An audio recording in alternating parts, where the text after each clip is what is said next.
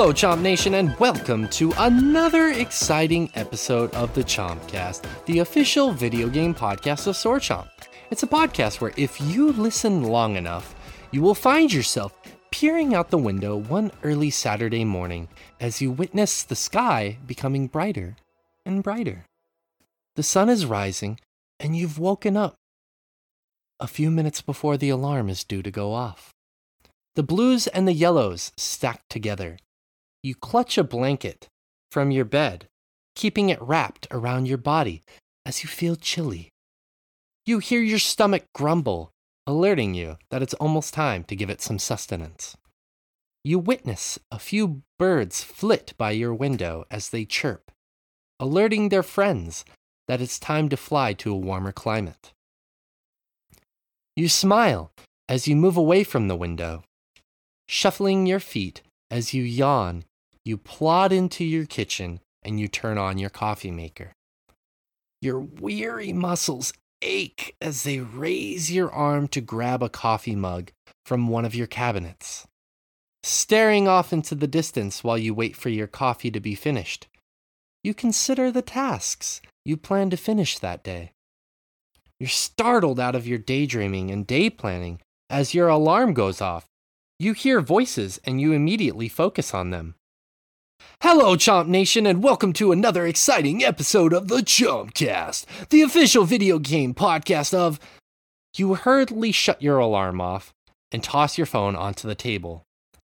Not those cunts again! I really need to change my alarm!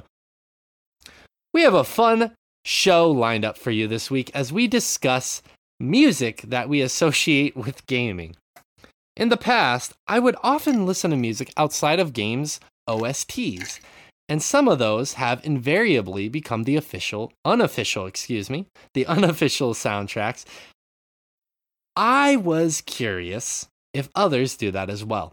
So we are going to be discussing that today. A shorter and light topic is what we need because the boys got themselves into a whole host of indie games and one big name title. Today's game discussion is going to involve Mario Party Superstars, Inscryption, some brief Tales of Arise talk, Happy Game, which is actually title misleading, Subway Midnight, Unpacking, Behind the Frame, and ElecHead. Whew.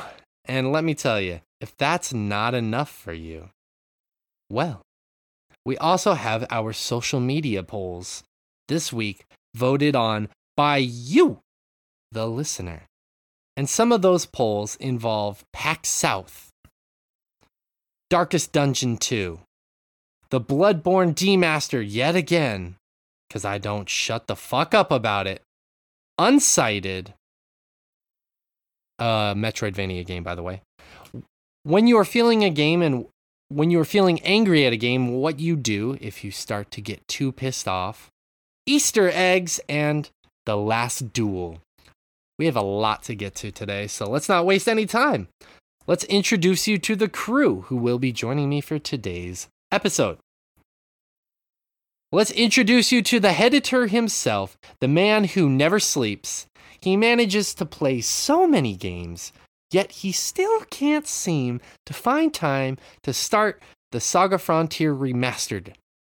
Jokes aside, he is as prolific as Paris Hilton and her porn career, bringing it back to the 2000s for none other than Rich Meister. Rich, how you doing today? I'm doing a-okay. Um, man, played some cool fucking games this week. I gotta tell you. Um, I am I can't wait to talk about Inscryption with Josh because it's the most exciting thing to talk about, and it's to be insanely difficult to talk about. mm-hmm. But one thing you can talk about is getting stuffed, like Paris Hilton, correct? Hold on. No, I don't. Why would he ask about that? Uh, no comment at this time. Okay, okay. Well, thank you for at least commenting that you can't comment. My attorney Harvey get... Lemming says I shouldn't say anything. Yeah. What about? Never mind. I almost made a really bad joke. I'm also. Thank you for being here, Rich. I'm also joined by the man whose entire existence is to complain about all of the games he's not playing while simultaneously having played more games in one year than you personally have in 10. The audio engineer that everyone covets but doesn't have enough bourbon to pay him with is Josh Fowler. Josh, how you doing, buddy? Pretty good. Pretty good. I finally got back to gaming this week after all of last week just fucking sucking it. Um, Mm. I had a great time. Oh, tell me more. um Josh, do you keep a, a counting list of, of how many games you've played this year? Because I was recently tallying mine up. um I, I don't have it I don't have it numbered offhand, but uh I'm at 62. I think last I checked I was at 81. Jesus fuck! Like not Dude, finished. I- not finished. Let me let me check Uh, finished games. Rich, I thought you were going to ask, Josh, do you keep a tally of how many dicks you've sucked 32 dicks? this year and counting? Try not to suck any dicks on your way back to the parking lot. Oh, man. Yeah, that's a lot of games. I like, It's a lot of dicks. well, that too. But you know what? I don't judge about the dicks. I judge more about the games because Yeah, I'm at, uh, I'm at 62. Um, that's a lot, guys. That's a lot. I don't lot know of- how you guys. there's a lot of kind games. time. I don't sleep and I neglect my personal relationships. Yep. Um, I I, have, have- to. I actually talk my way out of having to be the one to drive tomorrow when I go up to Westchester, so I could play Switch in the back seat the entire time. Smart, smart. Uh, the games I like finished this year have only been 67. 23. Hey, excuse me. Sorry, I, I was counting. He he asked, so I was counting. I had to check some tally marks there. Excuse me, let me talk about my meager number. And Let me I'll talk make about way my for your penis. vast number. Thank was, you very much. I was much. hoping to distract people from that because I, I knew it was coming, and It's disappointing. yeah, You know what? This is the most games I've played in one year. You guys should be proud of me. I am proud of you. I, Yeah. I'm sorry, not played, completed, I should say. I've played more than 23, but I've completed 23 this year. all right, Yeah. But I'm really happy. But, anyways, Yeah, sorry. Let me roll out the red carpet for Josh. How many have you completed this year? sixty-seven currently. I've got a bunch that I'm Oh. close to. Oh, like I said, oh, Rich, you had the chance to catch up, buddy. You're five I- behind. in striking distance. Dude, you don't, you know, like, sometimes number two is pretty good. Sometimes it's a pretty good spot to be at. Mm-hmm. I took a great number two this morning, and it felt pretty great. Unless I can count um stuff we're doing for chomping at the bits. Like, can I count? Can I count playing Castlevania Symphony of the Night again? I mean, if you Yeah. beat it, why not? I did. Why not? Yeah, I beat the reverse castle and everything. yeah. Like I generally only count stuff that I like. I'll count stuff from other years, but generally only is my first time that I've beaten it. Is kind of so I played Street I Fighter- And Yeah. Street Fighter 2 then. That's Oh, that counts. yeah. Yeah. Well, I will say this. I definitely played some games this year that were not from this year, and I beat them for the first time, like the Final Fantasy VIII remaster or the Messenger. Yeah. Or That's a good game. That is a great game. I actually kind of want to play it again. I It feels like a it. lifetime ago that I played that game too. It's weird. Yeah, Dude, it you're does. telling me. The stuff from You're the beginning of this me. year feels so long ago. I still, when I was going through Game of the Year stuff, and we, we've had these conversations privately, it still feels insane to me that like Cyber Shadow was this year. That feels Mhm. like four or five years ago at this point. feel like a Yep. different fucking world. Mm-hmm. Yep. Yep, yep, yep. But I'm Shay. I'm here from Japan. We're going to get right into the topic. Let's not waste any time because you know what?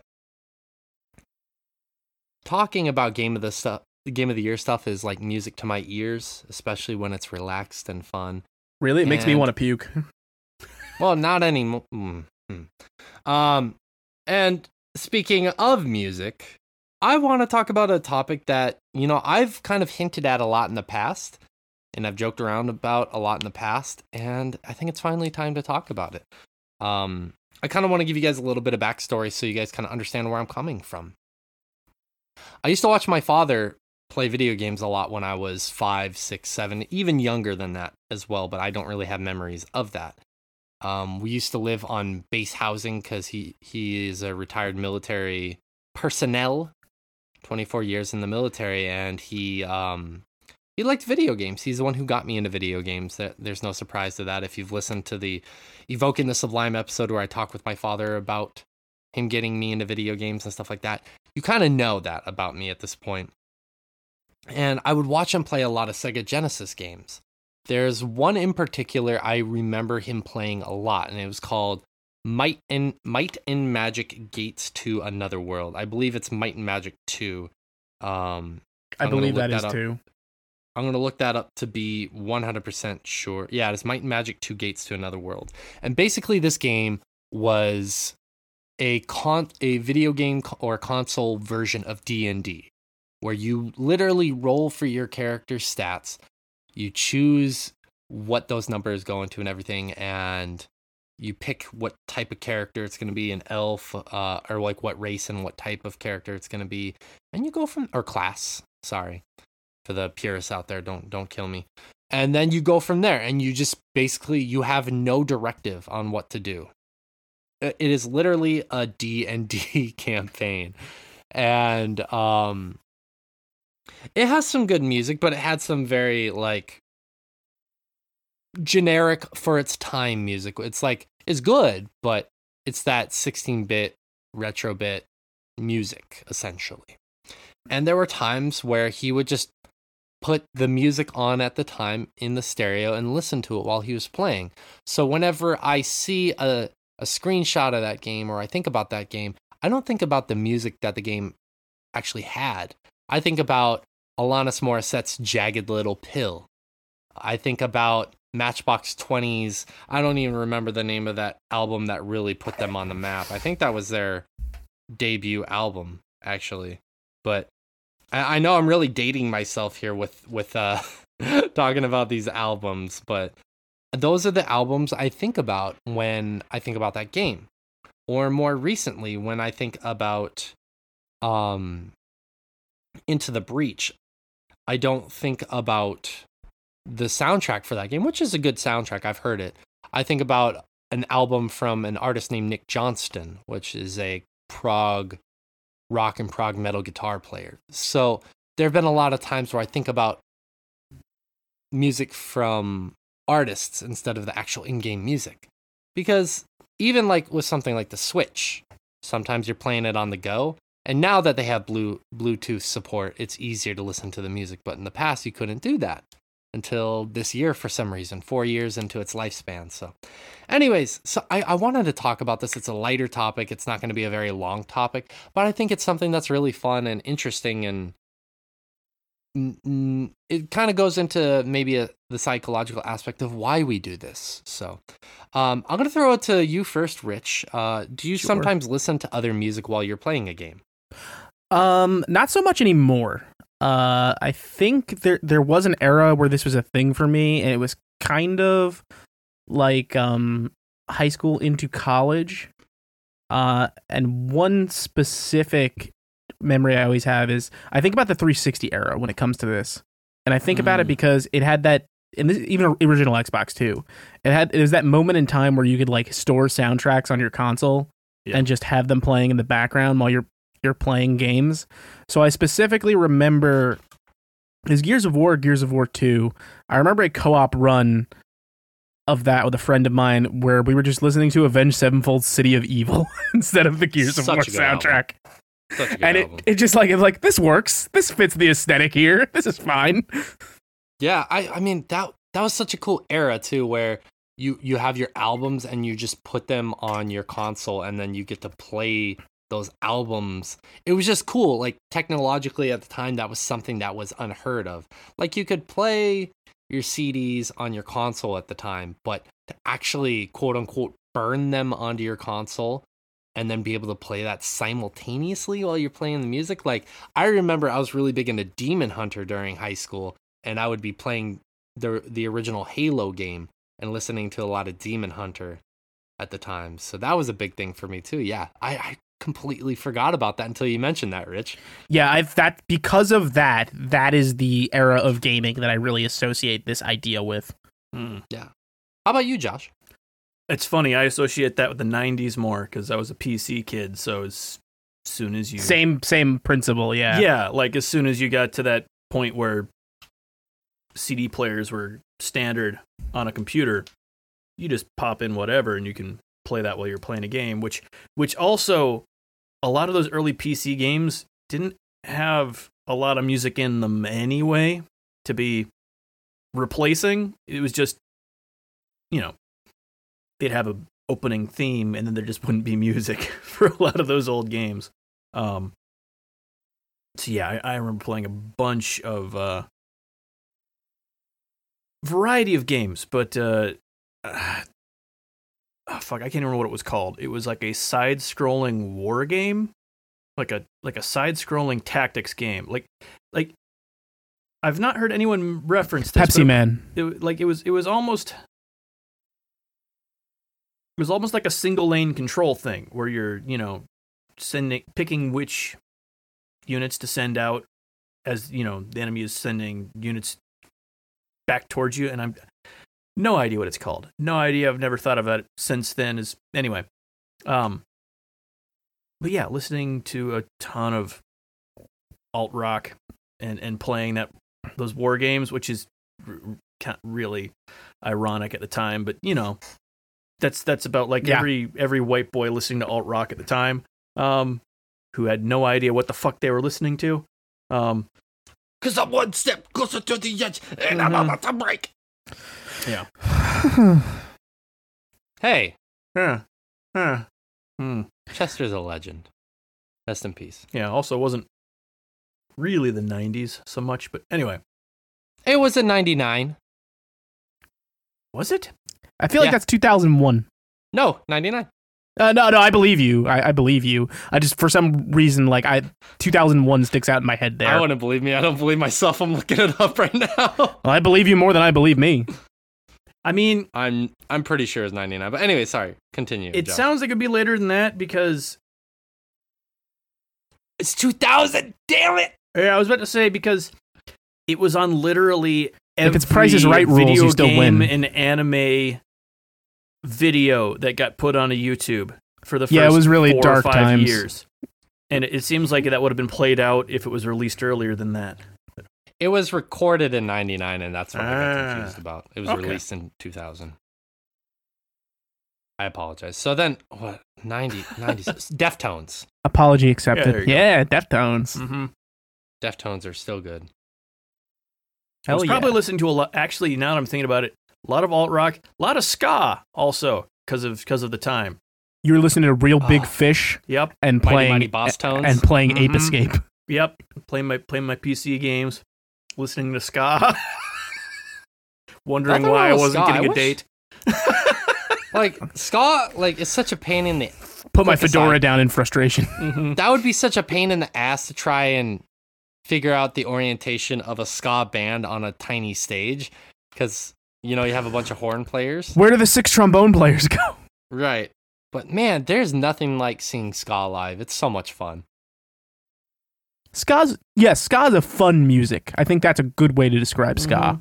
Mhm. Ska died way too fast. Like it died faster than disco died, which is Well, impressive. but also honestly. ska just kind of like gentrified into like a subsection of punk and stuck around in its own ways because Mm. like to be fair maybe disco is the only other comp- comparable music but like ska is fun but at the same time it's one of those few music types where like ska's going on for a while and you're like all right that's enough Yeah, we've had our fill you of know ska an, thank an- you an album is a lot of ska. 12 tracks of ska what the Yeah, fuck am i supposed to do with this Exactly, exactly. That's always kind of the issue. Like most most music, I prefer listening to the album over single tracks. Not so with ska. it's No. music made No. exclusively for high you, you- skateboarders You, just you don't need to experience the tracks in the intended order, you know, mm-hmm. that they were really, you know, trying to go for this whole oeuvre of of, of how how the album comes together. I'm gonna make you a mixtape that's mostly orchestral with like a ska song thrown in every, every like five or so tracks just to catch you off guard. oh, oh, that's nice. I gotta be honest with you guys. I've never listened to a ska album from front to back. No one Never has, not even people in ska not bands. even the people who recorded them. yeah. No, They're a lot like, of people "I'll don't do know this. song a day." Just just There's for, actually- for their own safety, they have to split it up into three track intervals, and so no one's ever heard the thing all the way through. They just had Not to, even. Not even at concerts. A lot of people don't know this. The Mighty Mighty Bosstones is actually like 80 guys, and they just tag out every two tracks. Mhm. They sell so many be. concessions at those concerts just because But- the audience has to leave at some point. They can't take it. They they they will die. The Mighty Like Mighty the- Boss Tones are made up of like twins and triplets and quadru- Quadruplets, quadru- yeah. Quadruplets? Quadruplets? Quadrup quadruplets. Quadruplets. That that's the, word. Those are the- words. The bouncer, no, the, guy who quadruplets seats. that way it does you really can't tell when they sub those people out. It's like, Mm-hmm. oh hey, he just went off stage to get some water. The usher comes down if you're there for like more than four tracks. And he's like, seriously, dude, Yeah. you need to like yeah, go get a yeah, pretzel no, they or don't something. Have, they don't have the roadies, you know, bring in a new guitar. They have the roadies bring in bring the guitar a new player every few minutes. There's a big hum- human shaped like trombone cases. Yeah, yeah. It just opens one up and hands it. They're not. They're not. All right, back, back on track. They're not- We really got. They're not people. They're like homunculi. They're ska homunculi. Yeah, but no, that's fair. I when I think back to that area era, like early 2000s, Grand Theft Auto 3 is one of the big ones for me. Like it it had some good tracks at the time, but this is back when I was discovering rap. Mm. The big thug that I was, you know, You. in the streets of Montana where But also things were really tough. It, it's And, interesting you um, bring up the GTA 3 thing because like there was not a ton of music in that, but like the whole licensed music like organically worked into a game thing was a pretty new idea at the time. Yeah, it was dope. It, it Yeah. was really cool at the time, but I was into Ludacris's Word of Mouth album. So I was driving around the streets, literally mouthing "Move, bitch" as I'm driving in the car, and I Move, felt like a bitch. badass. hmm You know, Yeah. I Which think shows there's me a good exactly how chance white I really am. But that ninety you sure are, buddy. Ninety percent of GTA Three players only ever listen to that album while while while playing that game, just just for that song. The numbers don't lie. Mm-hmm. I do love that album still to this day. I heard it like a few months ago, no, and I thought to myself, "This is still a pretty good album." It's a good album. No Yeah. one's there to deny that. We gave Ludacris his due here. Yes, we did. But what about more recently? Is that something that you guys still do or not as much? I think almost never, with the exception of like if I'm ha- playing like Tetris or something, or Yeah, puzzle like when I was playing the the Burnout remaster. Like, and I think a big part of that is one, even at that age, but more so as I got older, my pure appreciation for video game music like skyrocketed, and also like if I'm looking at something we're going to talk about on the show or I'm going to review, like music is a factor for me. Yeah. I like to be fully immersed in everything the game is doing, and music in modern games, even in stuff that is more retro feeling, like music is such a big part of every facet now. I feel like pretty much no matter what you're playing. Yeah, and Mhm. that's fair. That's fair. I for me when I would play my Switch on the train, I haven't been doing it as much recently. I would definitely listen to a lot of music cuz like I said, kind of in the preamble, they haven't introduced Bluetooth technology and in, or they haven't turned on the quote unquote switch for the Switch to use Bluetooth technology until recently. So I couldn't really pair my headphones recently for whatever reason. But you can And- now, and it's Fucking guy. terrible. his Bluetooth headphones. Fucking, fucking. I don't want to plug into the jack. That's too much for me. That's the exact voice I had too. No, but um anyway, so I would listen to a lot of music on the train while I'm playing the Switch, but not only that, I feel like a lot of other things vie for your time now as well. You can listen to podcasts and sometimes I use while I'm gaming and doing grinding to listen to podcasts or watch I do that YouTube as well. Videos. That's something I'm probably more prone to do than listen to me. Like, if I'm playing a, a dense RPG and I know like the next hour is just going to be me like killing wolves in a field, I'll throw on a podcast or I'll Yeah. throw a, a, a show or a YouTube video on my second monitor or something. Yeah. Yeah, I think it's interesting because it kind of goes into a deeper subject in some ways of what game like what ba- gaming has become for us, you know. I think about and obviously I think about it with my students too. We're being inundated with all of this th- this knowledge. Our brains are being shaped and molded when we're younger, when we're in junior high school, high school. So we're spending most of our day just getting information thrown at us and thrown at us and it's like for, for some people there are different ways to escape whether it's like playing basketball whether it's uh, getting into debate, whatever the case may be. For some people, like me, when I was younger, it was video games. That was a way to just kind of like not have to quote unquote learn and just to relax and get get to shut my mind off for a few hours. And video game uh, while video gaming, music was a great way to also just, you know, enjoy and feel instead of think. But now, as we are getting older and we have a ton more responsibilities, that when we're gaming, I don't know about you guys, but there are a lot of times where I'm like, shit, I could be getting other shit done right now. I could be doing other responsibilities. I could be learning. I could be doing all these things. So while I'm gaming, sometimes I'm listening to podcasts because, or listening to instructional or informative YouTube videos and tutorials because it's like, hey, I could be doing two things at once. I could be relaxing while also learning. And it's, it's kind of a, indicative of what adulthood it is. It makes the relaxing the so much more relaxing. Yeah, exactly. But I mean, I think that's kind of where where I'm at in my my life now. Is like, yeah, I I love to be relaxing, and there's a relaxing. There's something said that can be said for just existing and not necessarily doing two things at once.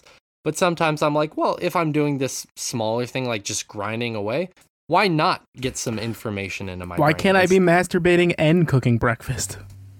Because then the hot oil from the bacon grease burns my cockroach. What if I'm into that? You know, more power to you. Sorry, uh, that, that wasn't me. That was a stranger. Yeah, I was gonna say those those grease burns really speak to why you're not doing porn anymore. I'd like to move on. Thanks for call invariably calling back the joke from the beginning of the show. Rich. Woo! But I like. Is, do you guys kind of feel the same way? Like you used to, like even if you're more or less just kind of enjoying the soundtracks, because I think soundtracks have gotten a lot better and more varied as well, which is a reason why I think I listen to music less, uh, outside music less. But I don't even know if I'm I'm prone to say like they've got. I think the consistency with which they are good has gotten more prominent. Like, yeah, the fucking Apescape Ape Escape soundtrack is still in like my regular playlist. Crabby Beach comes on, I'm ready to fuck it. That shit slaps. Yeah, I think I'm sure there are still plenty of games with terrible soundtracks, but we're not playing them. We're not talking about those games. Yeah, I feel no like one's just, yeah. I don't know. It was way easier to just get a hold of a complete turd of a game back in the day because there were way now you can spot them from a mile games. Like well, you just go into a store is, and statistically, ninety percent of them are trash. Well, that's the thing. Like it's there's so many more like shovelware shit games out there now, but it's in a sense easier to parse through them because yeah. you you can like identify it at a glance. Be like, that's dog shit. Yeah, yeah, yeah.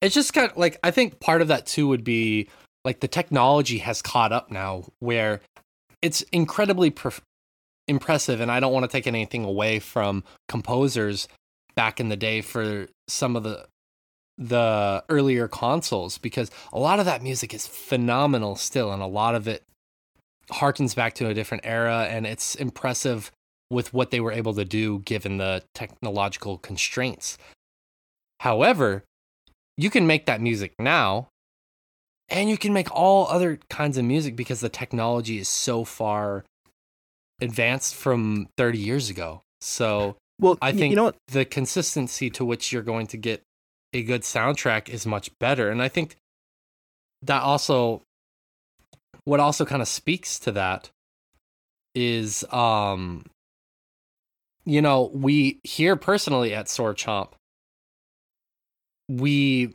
turned like some of our categories for our game of the year stuff, we used to have like one or two musical categories. Now we have an entire show dedicated to music of the year because music and soundtracks and gaming have gotten so much better and so much more and just audio and sound technology and production in general have gotten so much better. So, yeah, I definitely listen to music out, outside music a lot less now personally. Yeah, I think that's I, I same thing like I was saying earlier. Like and the tools, like you were saying, to make a solid soundtrack and the ease with which you can put it in a game are way way more impressive nowadays. But at the same time, like some of my favorite soundtracks of all time harken back to like how weirdly limited they were. Like I was thinking Yeah. about this today, and this is has to do with some stuff I'm planning for down like way down the road. So I, I shouldn't even have said that because it's so far away from happening for chomping at the bits. But I was thinking about the fucking Luigi's Mansion soundtrack, the original one. Oh, that game yeah. has like four tracks. They're all amazing and it Mhm. has to do with like the level of ambiance like little details like there's barely any music at points and luigi just starts humming along with it and Yeah. the speed at which he hums it and the parts of the song he hums have to do with like whether there's enemies in the room or not and what's happening in the mansion like i'll just be sitting around to this day and i'll just be like humming the like hmm hmm, hmm, hmm. like it's just so good yeah. Yeah, it's it's really cool to like hear and see that. And like one of the things that is kind of interesting about this topic that I discovered not only from this conversation but kind of thinking about it early on is when I was younger, I looked kind of for outside music to supplement the experience I was having on the screen to kind of optimize it. sure You, you know, music, I think when music is created for a game, they're looking to kind of accentuate or bring out what's happening on the screen, obviously. Not saying anything profound there. And I would hear different music. So the music I was listening to at the time, for me, would complement what was going on the screen more closely to how I felt. But nowadays, it's like, it's kind of the role is reversed where I listen to some of that gaming music in my daily life to complement what's actually happening in my day to day. You know, there are, there are soundtracks that uh, to games I haven't Yeah. even played that I really enjoy the soundtrack, and it comes from a video game, and I love it, and it complements what I'm doing in the day so well. Um, I really like in the past few years. I love I've loved the Grindstone soundtracks. Never played the game. I love the Creek soundtrack. Never played the game. Sayonara Wild Hearts. Love that soundtrack. Never played the game. Yes, if you I listen know to it, you've give me played it. I know I need to play it. but like, it's just kind of You- you- cool you- how the how, Sayonara Wild Hearts is the one that I'm going to say you, you. Well, that and Creaks it's too. just an it's just an interactive album that game like well, all right. Two different reasons you should play both those games. Sayonara Wild Hearts, they it's mixed to leave room for all the sound effects in the game that are on the beat. Uh, so it's it's still great, but there's room in the mix where that they leave intentionally. it's like you're open. DJing it. Yeah, it's it like it's, it's intentionally left open, um, for for all the gameplay that's going on. And the Creaks one, uh, is I like I need to see an interview with them again. Like I. I know I'm going to say this wrong, but they had some sort of AI system to put stuff together, like more so than a lot of games that have dynamic soundtracks that'll have things fade in and out. Like it was picking different beats um not beats in the musical sense but like beats in like the um you know like story beats type thing. Like okay this thing's gonna happen now so we need we need something that kind of is gonna fit that mood so you'll have different chunks um in it. So it, it, it like it really um it's much more dynamic like uh thematically to what you're playing um like changing tempos and stuff. It's it's really cool um. Yeah, yeah. I mean, those games are still on my list of games I eventually want to get around to playing, and a big part of that is to do has to do with the soundtracks. Um, it's just kind of fascinating to me that that's that's kind of the role reversal of music and how it's Yeah. played into video gaming or beyond that. So Yeah, yeah, no, I've Um, absolutely had like gotten a soundtrack for something because it was so good, and then it eventually, you know, convinces me to buy the game. Um, I it feels like a million years ago, so I can't remember what year I was playing this game, but um Coffee Talk uh like barista simulator game. I bought the soundtrack for that just on Steam because sometimes when I'm like writing or editing, like I can just throw that on in the background and it's just it's just fucking vibes. It's it's so like lo-fi hip hop shit. Like I just I, I eat that up and it sets the Mhm. mood for a game like that so well. yeah, yeah. So I mean, I would say I don't really do it much anymore because there's not much reason to in terms of music. But I still listen to podcasts sometimes, and I s- still listen to slash watch YouTube videos if I'm doing some more mundane Yeah. stuff. in video games. But and that's less about uh, and i do this i think we most of us probably do that that's less about like the game needs more it's more like i'm not gonna have time to do this other thing unless i do it while i'm playing this yep, Yeah. Yep. Yeah, especially with so. like Rich was saying, either grindy stuff or optional content or whatever. Like anytime I know story stuff's not going to happen, I'll, I'll put something else on as well. So or like if can a cutscene pops up too like i immediately go pause the other thing because i'm like all right Yes. full immersion in here Mm-hmm. yeah, yeah. But like I even even then that kind of talks about a different subject. But um, I'm gonna talk about that with Tales of Arise actually a little bit later today. But it's something that yeah, I don't. I I kind of hate that I do that sometimes now. I, like I sometimes like it because I'm like okay, I'm getting more information and being able to knock out two two things at once. But sometimes it really takes me out of the immersion, which is partly what I want to be doing in something like an RPG. Like I'm sitting there kind of just grinding out doing stuff and listening to something on the side and all of a sudden a, an important cutscene comes up I'm like, well fuck, all right, hold on. Let me pause the cutscene, let me pause whatever I'm listening to, let me take my headphones out. Okay, let me listen now to the cutscene. And it's a little bit distracting sometimes, but um yeah, and that's not like a big deal or anything like that. I'm just bitching a bitch, but um yeah, I yeah, I would just say in essence that it was something that I think was much more prominent when I was younger, listening to music while gaming and I still do it from time to time, but not nearly as much and it's almost next to never. yeah Yeah, i i think i'm kind of on the same wavelength there Yeah. the the need for that like supplementing of the game itself isn't so much a thing anymore and i think No. Even- even games that don't have much of a soundtrack like typically that's like a per like at this point in in game production typically that's a choice Yeah, and sometimes it, it can be to its benefit too, because like certain games, I'll I'll tell you guys why I'm laughing during the break, but um, certain games like don't need as much music or don't need an overwhelming soundtrack because everything that's happening on the screen is already overwhelming. Do you want to overwhelm all of your senses at once, or do you only Yeah, need Perce- yeah ones to be exactly overwhelmed? Mm-hmm. I'll talk about this a little more when we actually get to games, but like a good example of that is Subway Midnight, which I'm going to talk about a little bit later. Yeah. And what I mean by that is like evoking a feeling through sound and not just music. It's definitely just a pure recording of that actual sound, but I've never felt more like, yes, this is a thing I know and I know well. Just the rattle of the train going through the tunnel in that game that's kind of constant is like Yeah. evoking of that silent subway car at one o'clock in the morning that I have experienced way too many times in my life. Mm, Mm. Right. Josh, you said you wanted to mention Jet before we get Oh, off the yeah, it's kind of this, but in a different direction.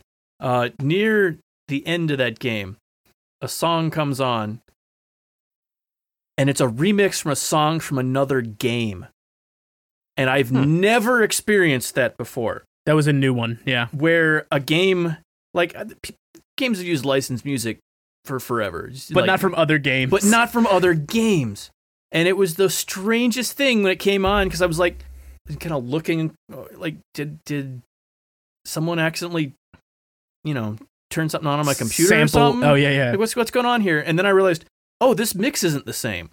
Like it's it's a new mix. Um, it's actually from Disasterpeace, and then the he helped remix it with Solar Fields, so it's an amazing version of that song. Um, just great, but it was it was jarring. Um, kind of for some of the reasons we've talked about so far. Um, about how like generally you know we're kind of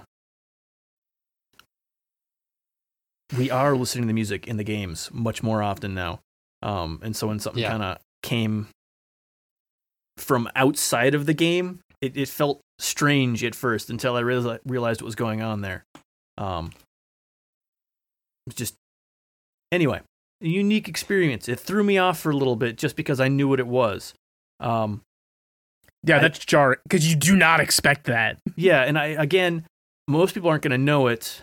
Well, It's a deep might. cut. It's it's a like I it's a I don't deep, think yeah, it's a deep. I It's a wouldn't fairly old expect anyone to know it. puzzle platforming indie game, so most people aren't going to know it. But if you do, it's it was a little bit strange hearing it come in. Um. Anyway, Okay. Okay, fair enough.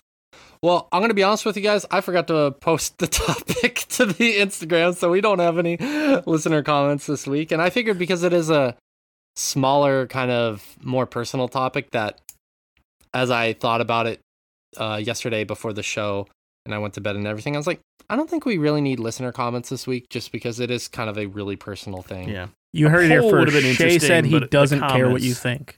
The comments I feel like would have been kind of, yeah, kind of agree with you. Yeah, I mean, it's not something that we can really necessarily comment on. You Yeah. know, their comments. Like the most is gonna be like, yeah, I really listened to this album back in the day, and we could It's more reminisce more, more about the story like oriented, which is like I told that Gears of War story because that's Yeah. like a, a that's like a core memory like that sticks out for me. Right, exactly. So, um, we're gonna take a quick break, uh, much earlier than usual, but we have a very lengthy game talk coming up. So we will be right back and talk about our whole host of games. See you in a few.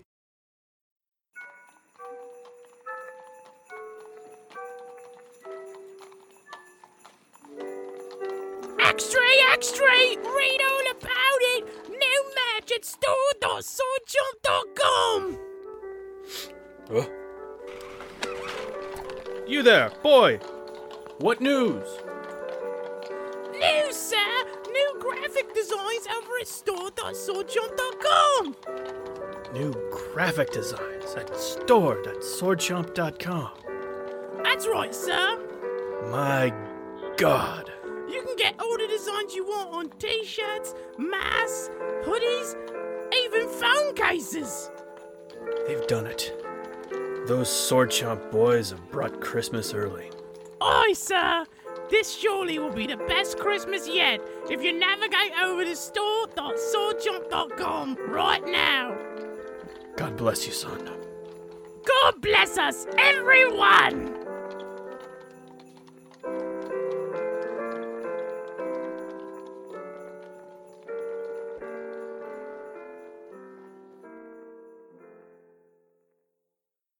Hey, all, we're back from our little break. We're going to talk about some games now. Not that we weren't, but we're going to actually talk about some video games we played this week. Starting with Mario Party Superstars, the newest title from Nintendo that um, doubles as a great party game. Fancy that. Anyways, Rich has been playing that this week, and he wants to tell you all about it. So, Rich, take it away. Yeah. Um I have a tumultuous history with Mario Party. But as Mario Party goes, I think this is the best you could have to offer. So what this game is for people don't know, it is a fully updated collection of classic boards and mini games from N64 and GameCube Mario Party's past.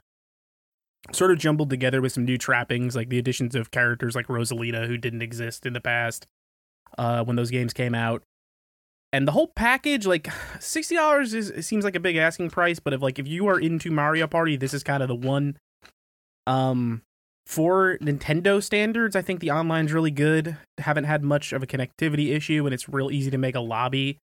The people i've been playing with and i've played like four full you know 30 turn rounds with a bunch of my friends um in the most new york fashion ever. I'm playing obviously mario party a group of four. Two of those people are named vinny.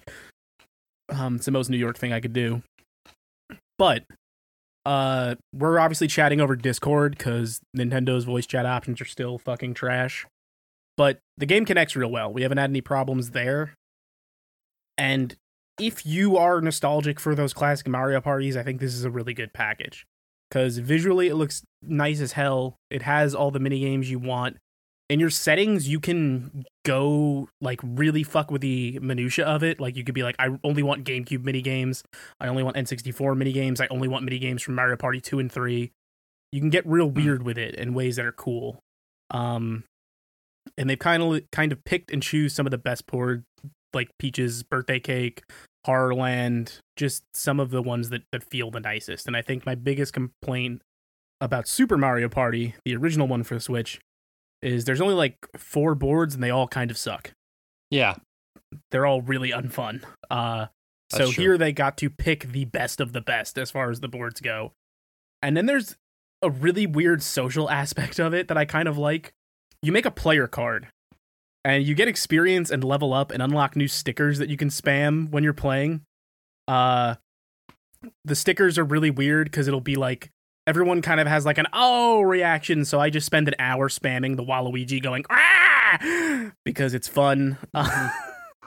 um, the choice thing we do as a group now is there's one sticker that just says congratulations and it's a star. And whenever somebody's getting fucked over by Bowser, we just spam congratulations. You know, fun Yep, stuff as like you that. should. Uh, and also, when you finish a Mario Party game, it tells you how many times you s- pop stickers. Uh, so that's become sort of a mini competition to see who can pop over a thousand stickers in the 20 turn game. But what I was talking about there with the, uh, the the player cards is basically you have a level which unlocks more stickers as you play more games, and then on top of that, you can sort of like make it your own. Like you can put your favorite character, and it'll appear as your like photo ID on it. Then you can be like, my favorite Mario Party is Mario Party 2, and it'll appear in the middle. And here's my six favorite mini games. Like, it's not anything special, but it's a cute little level of personalization to have these little player IDs so that you can just, you know, say the things you like about the game and add a little flair to it. Yeah. I, I think Mario Party is a known quantity, but this is the first time I've been like, this is the the cool Mario Party to have. Like, this is the really fun one, and having online connectivity from the go is the big sell there. So, you know, I've gotten together a couple nights with some friends over Discord, and we've just fired it up, sat down, done a quick 20 turn game of Mario Party. It's tight. The online works without dropping really. Uh, you can drop in, drop out at any time. So if you have to go do whatever, you could disconnect. A bot will take over, and then you can come back and jump in at any point. How good is the bot? Um, pretty a- pretty average. I don't know if you can fuck with the bot's difficulty settings there, but um, friend of mine dropped out for like five or six turns and let a bot take over, and he still came in second. Okay, that's not bad. It's Yeah, not bad so- at all. I mean, like, I think we all kind of know what Mario Party is. I just think this is a really nicely put together package. So it's probably just like it's not necessarily anything innovative that they're doing with this IP, but more or less just making it top of the line. It's an version of- amalgam. It's the best stuff from the series over the years, with a lot of uh, really good quality of life improvements. Okay, cool. I do like Mario Party. I haven't had a lot of experience with it in the past, but what little experience I have had with it, it's a pretty fun game.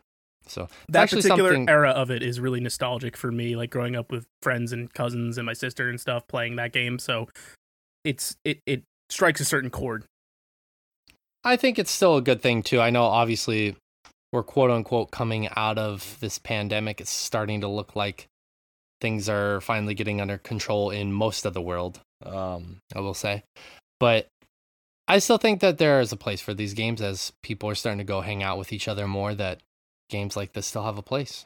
So yeah i mean i'm gonna have some people around come thanksgiving time and we're like we've been playing a bunch online but we're very much looking forward to picking up some beers and doing this in person when they come up cool. Are Josh and I invited? you're always invited in oh, fact we okay. need you know just you know get a quick flight from japan come through Okay, No problem. You're gonna be really surprised if I actually show up. how'd you get this address I know everything. Cool. Mario Party Superstars. Um, Inscryption is the next game that you guys want to talk about, and you guys have been talking about it a lot this week, so I'm curious. We want to Josh, try. how, how do we do this um,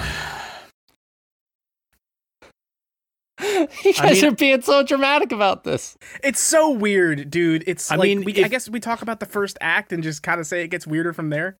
Yeah, I get, yeah, let's do that because that's kind of what their own advertisements have done. They only, like, I was looking at them. They basically only show the first act.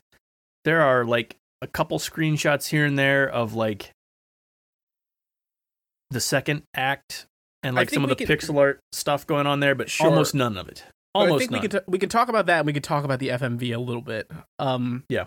So this is from Daniel Mullins, the Pony Island guy. If that is going to give anyone any sense of Uh-huh. how weird it is, um, Inscryption is sort of a surrealist horror card game, or at least that's what it presents itself to be.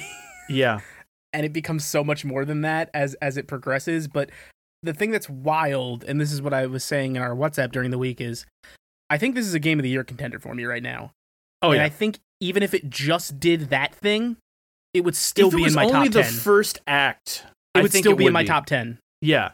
Um the first act is essentially you're playing ostensibly a roguelike card game where you know Yeah. you're trying to get through a run without dying um with these card mechanics and it's got a pretty neat um like lane based card combat mechanic thing going on that's that's really solid on its own um but with a horror theme where instead of just playing this card game you're playing this card game in a th- in a first person view from inside a character who is trapped in here with the person DMing the card game for you.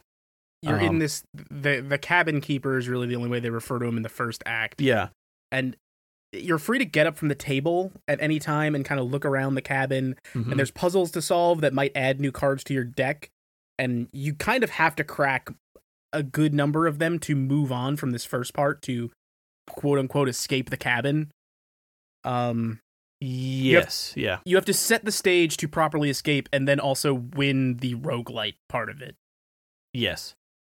Um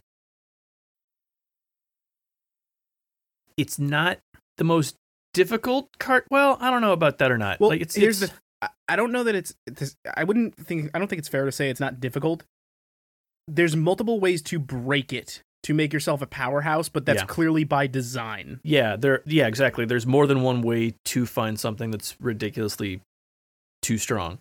But it's still on you to figure that out. Um and there's even items that you get that basically you can have a stack of three items as you progress that you can use to sort of weight in your favor like there's some simple stuff like uh you win a round by tipping the scales and the scales are weighted with teeth in act 1 that Yeah. you're putting on one of the early items you get is a pair of pliers and all it says for description is tips the scales in your favor and you literally pick it up and rip a tooth out of your mouth and put it on the scale yeah. and there's a much more twisted version of that a little bit later into Act One that I won't spoil. Yes, there is. Um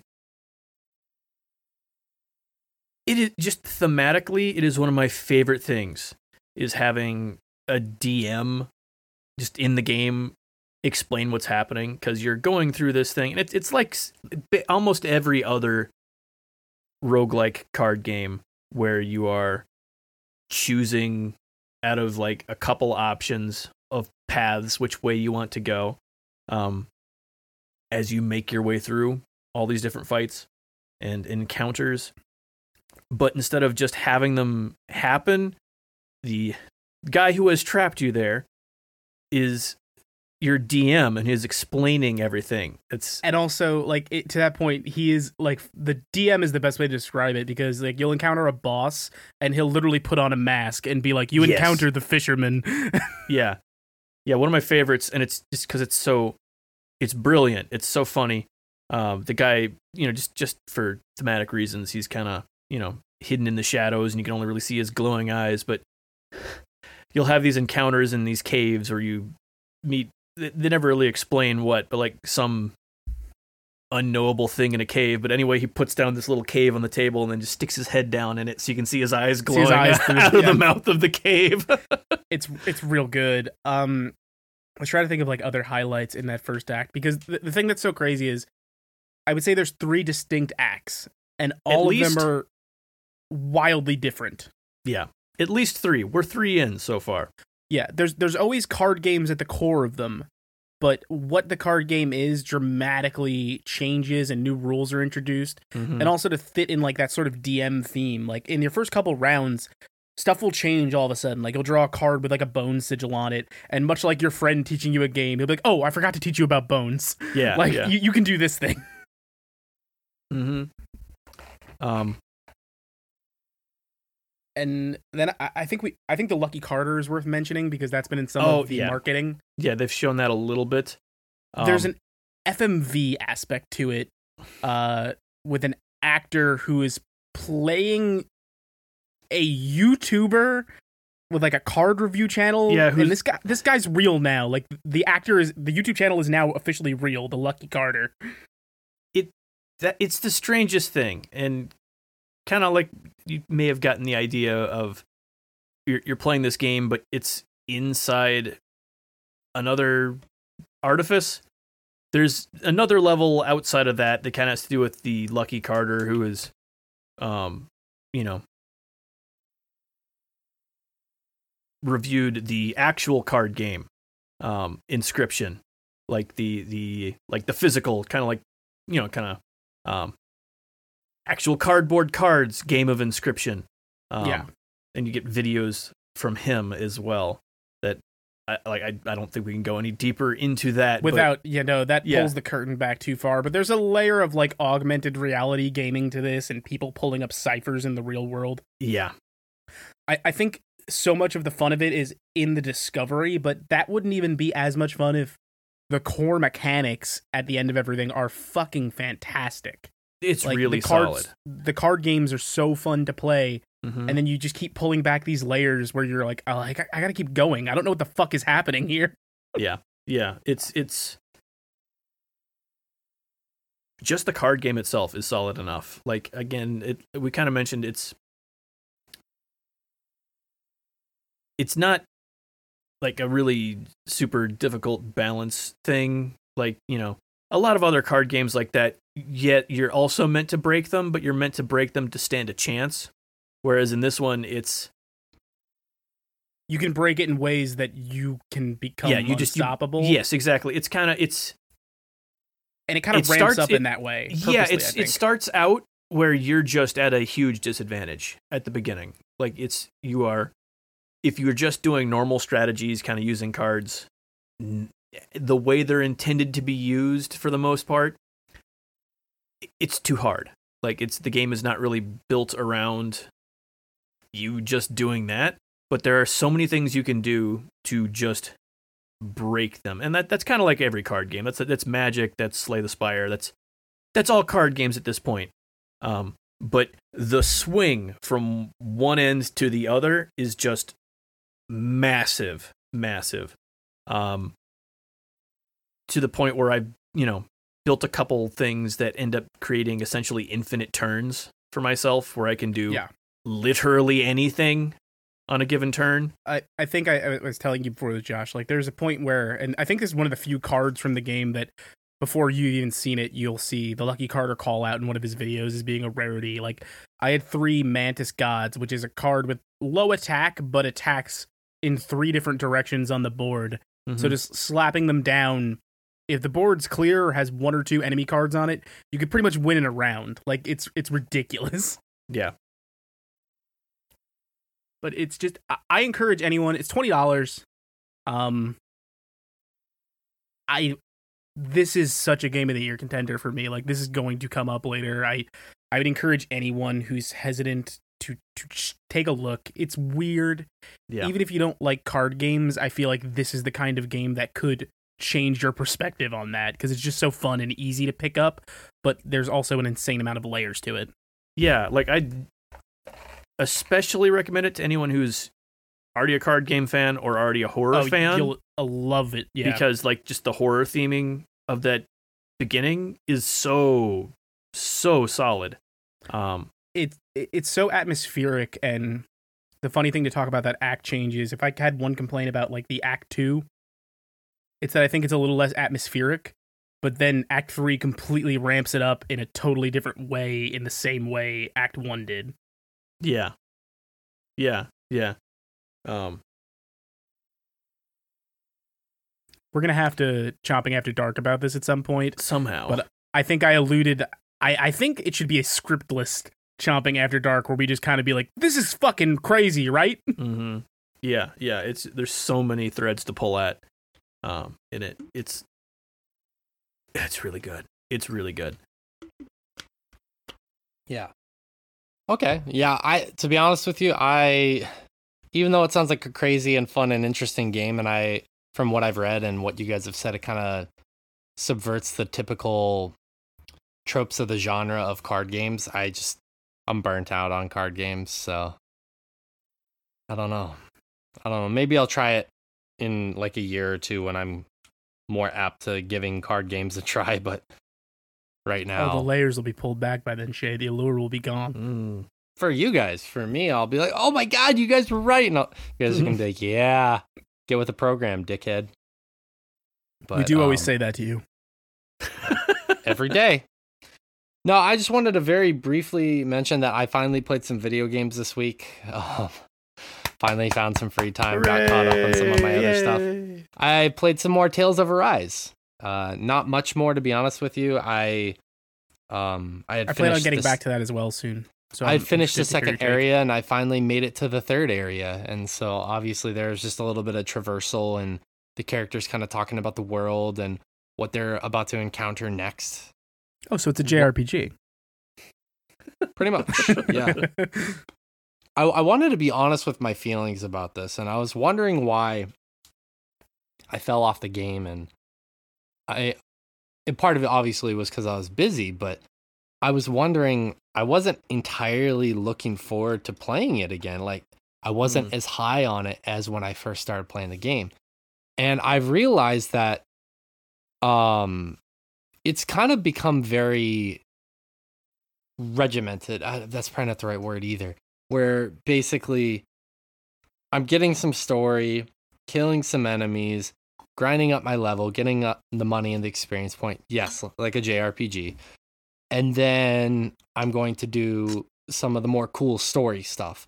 And it just feels like I'm the combat is not as complex as something like Final Fantasy VII Remake, which came out last year, which has a Mhm. little bit more strategy involved. This feels more like a button mashing action RPG. There's not as much depth there. And I initially praised the game for that because it's an easier entry level game to get into where some of the Tales games they have a little bit more strategy involved with their action in terms of combat, but I just at currently at the point in time right where I'm at, it feels just kind of button mashy. Stale or just It like there's feels stale. there. It does feel a little stale right now. Yeah, unfortunately. And from what I've read in some other mutuals I know, they said it does get to it does pick up a little bit later on, but kind of the middle of the game does go through a little bit of a lull.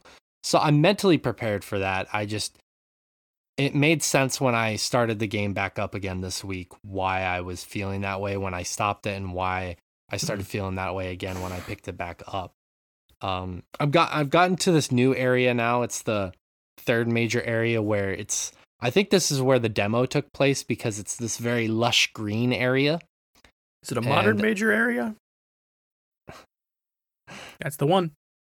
I can't tell. I'm pretty sure it's if that's a reference. I know which one it is, but um, no, it's it's a beautiful area. The game's graphics are still holding up very well. It's very fun. the The enemies vary. That's the one positive thing I will say about the combat, and I like just in general as the enemies definitely vary in their attacks, and this the kind of the way you have to approach them a little bit, but I don't really notice that much. I don't really consider their attacks that much because I'm more considering like my my systems, like trying to get off my attacks and when it is that my my abilities recharge so I can spam them again.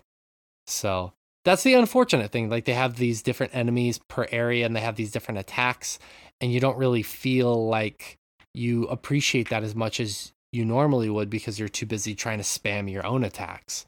Um, I don't, and that's just how I feel. I'm not necessarily saying that's how everyone's gonna feel, or that's indicative of a problem with the game. Just that's what I've noted so far. Sometimes you Um, can be in the mood for a game like that though. Like I, I think that has its its pros and its cons. Like I, I sometimes you're looking for a little more substance. Sometimes you just want to fucking lean back and watch the anime men slash their swords. Yeah, that's true, and it's not necessarily bad. Like, it, it yeah, you're right. It all depends on the mood that you're in. I, I, I, I haven't been in the most positive and happy mindset this week, and so some of the stuff that I would find funny or ridiculous now I'm kind of finding I, I've been finding annoying the past few days. like this is stupid. the mm. pontification of some of the more anime ridden scenes where like i think my dad would have liked this oh i think he would have too and it's like bro you didn't like That's your how- dad that's all the people way up until the point to where something happened to your dad and now you're talking about your dad sorry that's a minor spoiler by the way My old man. but Yeah, the old pops would have. Bro, you didn't hang out with your old pops ever. But no, it's it's still, it's still enjoyable. I'm still enjoying it, and I'm still gonna stick with it. But I am hitting a low right now. I'm gonna try and get back to it as well, so maybe we can have a little more discussion about that. It it is something I'd like to finish before we're talking about game of the year stuff. I don't necessarily know that it's gonna hang with some of the cooler shit I've played this year, but I like the Tales series, and I was having fun with what I had played of it. Yeah, the thing is, I want to see how, if it's possible, I want to finish it because I, I know it gets a lot cooler towards the end, and maybe you know our minds, yours and my minds, would be changed if we actually get around to finishing it. So Entirely possible. Entirely possible. yeah, But first, Shin Megami Tensei 5. yeah, I I know you're probably very excited about that. I was watching a video of um some gamer on YouTube talking about that game and how much he's liking it. So I gonna did not good. play four. I was just realizing now that five is coming out. I You got a few days, man. yeah. You got, you got six days. Can you start right now? No, Are you No. sure? yeah, I don't feel like it. Just play Strange Journey again. That's a good one. Yeah, I'm yeah, I'm probably more inclined to do that actually. Anyway, Yeah. Okay, well, that's all I w- really want to say about Tales of Arise. I just wanted to mention that I actually got back to gaming this week finally, I and played a video game. I played a fucking video game. It felt nice, kind of. Like my break was nice, but it was also nice to be like, hey, I do play video games still. Uh, anyways, Josh, you mentioned this privately and um, whatnot after the show last week that you were playing a game called Happy Game, which you sent us a picture a day or two later, maybe even a few hours later. Time is interesting, but anyways, Time is a flat circle. that said, Happy Game is in fact not a happy game. So I'm curious to hear about this. Game. I'm Happy Game is uh A game. a sort of point and click narrative game. Not a lot of puzzles to it. There's there's some puzzles, some some sort of um you know, minor puzzle solving elements to it, but it's more mostly about kind of the atmosphere and and narrative of this uh young kid having nightmares. Um that is shown in a like over the top dark and edgy like like happy tree friends early newgrounds type dark and edgy um sort of an art style Sharpen your katanas, boys. to it um that is not something I am into. Um like that just that just gets tiring for me. But um the game is made by Amanita Games who have done just a ton of the best uh point and click stuff over the last couple decades at this point. Um the the Samorost games and Creaks actually that we were talking about earlier um and Machinarium. Um so they, they had a pedigree of of it being the sort of thing that I would absolutely be into. Um and so I thought maybe there's going to be some sort of subversion of a lot of the aesthetic going on here or anything like that. Um, and so I ended up playing it uh, end of October on stream for our couple couple days of horror stuff since we didn't do all all month this year. Um, but played that on there, and it is it's just that early Newgrounds edgy is kind of what, what it ended up being, which Hmm. was really disappointing to me. Um, like I, yeah, there's still people who like that. If that sounds like your sort of thing, sure, go go play this. Mechanically, it's fine. Some of the puzzles are humorous. Like I, I got a good laugh here and there because just the framing of some of the puzzles are. It's still it's it's my sort of dark humor occasionally. Um, just because like the over the top edginess of it is is not great, but whenever you're kind of forced to think of the answer yourself because it's in a puzzle format, it kind of it, it It adds something. yeah, it, it kind of it it forces you to have the idea first, which I think is uh I've I've always liked that that you know, it's sort of sort of, you know, implanting a joke Sure. sort of a thing. Um but yeah, I was I was expecting hoping that it was going to end up being significantly deeper than what was actually there. Um, but yeah, it was I'm- what I'm- it was what it said on the tin. honestly, when you told us what little you told us about the game and the name of the game, to be honest with you, I tried my best not to judge games by something as simple as their name. Mhm. But that, along with the shot that you showed me, I was like, this feels like one of those games from like 2010. Just the aesthetic that they're going for when you Yeah. first hear about the game, where it's like, it's very edgy. And it sounds like it's a game f- that should have been released 10, 12, 14 years ago.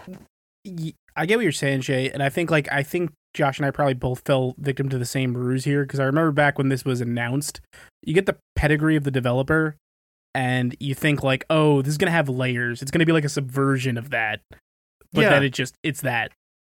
Yeah, that was the strangest thing. Which I guess, I mean, I guess it had a layer more than I expected by being exactly what they said it was going to be. Very very satirical of them yeah. Um. to just make the thing. Yeah, yeah. So anyway, it, it was not my cup of tea, but I mean, still well made. Still, you know, the art itself was really well made. Like they they have got a an eye for making things creepy when they want to. Um. Yeah, yeah. It was just sadly, I didn't get what I was expecting out of it, which is hilarious because I got exactly what they advertised to me out of it, and I just, just gave I, them too I much didn't credit. expect it anyway. Um, You gave them too much credit, man. mhm. I mean, I I hate when that happens. Like, to be honest with you, I was so excited for Super Meat Boy. Oh, Um, forever. Oh god, Forever. that came out this year. yeah, yeah. it did come out this year, 63 games. and um, honestly, like Super Meat Boy, the original, is such a phenomenal game, yeah. and the things I loved about it, I realized made up for some of kind of the weaker things. Uh, the humor is very much of a previous era and a previous generation, but the mechanics are still so amazing in that game. So when they changed them in Super Meat Boy Forever, the mechanics aren't bad to what they changed them to, but they were j- just not as they're um, innovative it's or nowhere near on the You same wanted it- level as the. you wanted the it to feel like the thing you remembered more than the thing it was trying to be. exactly. And I, I I got to learn the lesson that probably you guys have already learned multiple times over, and Josh, you got to be reminded of with this game that um, nostalgia can sometimes not play nice. I guess is the the best way I can put that because Super Meat Boy Forever. While not a bad game, definitely disappointed me in terms of what my expectations were, and unfortunately, that's what you got today, or not today, but this week. Mhm. Womp womp. Oh. Oh well, at least you know. And now you can add it to your list of things that you played and completed, and one less thing you have to say, "Oh, I got to play this game." Another and- drop in the bucket. And now you talked about it, and Yeah. it never has to show up again. Exactly. Unless it does. It will not. Uh, Subway Midnight. Rich, you played this game. Yeah. Uh, yeah, we got sent a code over for Subway Midnight, so shout out to uh, the devs for sending that over. But this game is. It's funny, Josh mentioned Happy Game being like this kind of atmospheric thing because that's kind of what Subway Midnight is too. But from what I've played so far, I'd say it's doing a little bit of a better job of it. It is an atmospheric, almost walking simulator with like some light puzzles in it. But it really is all about mood. Basic, there's no actual spoken dialogue you can kind of discern some story from like stuff that's going on and there's like missing posters you'll see throughout it but it is a psychedelic horror game where you are making your way through subway cars You're just walking from one end of a subway car to another, and in each car something weirder happens, and the whole time. so, so it's a subway car. yes, correct. It's a New York City subway car at midnight. Um, I was gonna ask, does it take place or not play, place? Does the time frame it take place between the hours It- of 11 p.m. midnight. and 1 a.m.? It's not. I would. I assume so. It's not made explicitly clear. Um, Okay. all of it's very reminiscent of a New York City subway, Does is it- actually Does this game take place underground? yes Okay. in a subway. Um, because it's it's weird because like a New York City subway station would not be completely vacant at fucking midnight, but it still very much has that like very late night, like two or three in the morning, empty subway station vibe. Hmm. And the only other persisting figure besides the player character is this Babadook looking motherfucker who is pursuing you from car to car and will occasionally catch up with you and there'll be kind of a sense of urgency to like I need to get to the next car. But Hmm. when I say like pure psychedelic horror, like it'll be you walk into one car and all of a sudden like this black goo will start flowing in through the windows and you have to make it to the next car before you drown or you'll walk into a car and suddenly you'll be walking on the ceiling and movement controls are reversed because everything's inverted now um it's just like a, a sort of sight and sound like overload in ways that I think are pretty cool. I mentioned earlier when we were talking about music. It is the most distinct and familiar sound to me of like an empty subway car rattling down the train line at night. It's that's just kind of unnerving. Mm. It sounds. This game sounds really freaking intriguing. Did like the? So you're saying it's more atmospheric than jump scary. Were there still any jump scares in there that got you? N- there hasn't really been any of that so far for me. Okay. Um, it's more about painting a mood, and I think it does a really good job of that. It feels like an art house experience. Hmm. Okay.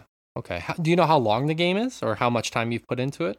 I'm on, I'm less than an hour in, like probably just maybe maybe just over an hour because I've left it sitting. But I, I don't imagine it's terribly long. I haven't actually looked into that to find out. It seems like the type of thing you could probably finish in one sitting if you wanted to. Hmm. Um, weirdly, I've been taking notes on it, and I wanted to do. I don't know if this is something I feel comfortable writing a proper review for, but I think I'm just gonna write kind of my thoughts on what I think. Certain games, and this I think falls into that category of like, I find it really hard to be like, yes, you should play this, no, you shouldn't play this, and I kind of want to do more of like, here's what this thing is, and if this intrigues you, check it out. Hmm. Okay. Okay. Yeah, I, I'm kind of curious about that actually because I don't know. It just sounds like a kind of like an isolated, fun little few hour game. yeah it uh it's got a, a look to it that's pretty wild i i'm liking it so far. I mean the the the actual visual aesthetic of the characters is almost paper mario-esque uh Mhm. where you are basically a flat paper character on these sort of more splayed out 3d environments of the subway car themselves. Uh a lot of the times the aspect ratio changes to kind of mess with you uh sort of a narrow fieldscape because again you're just moving forward in subway cars. There's a brief stint where you're in the subway station but beyond that it's mostly just moving up the cars and things that happen along the way there Yeah. Yeah.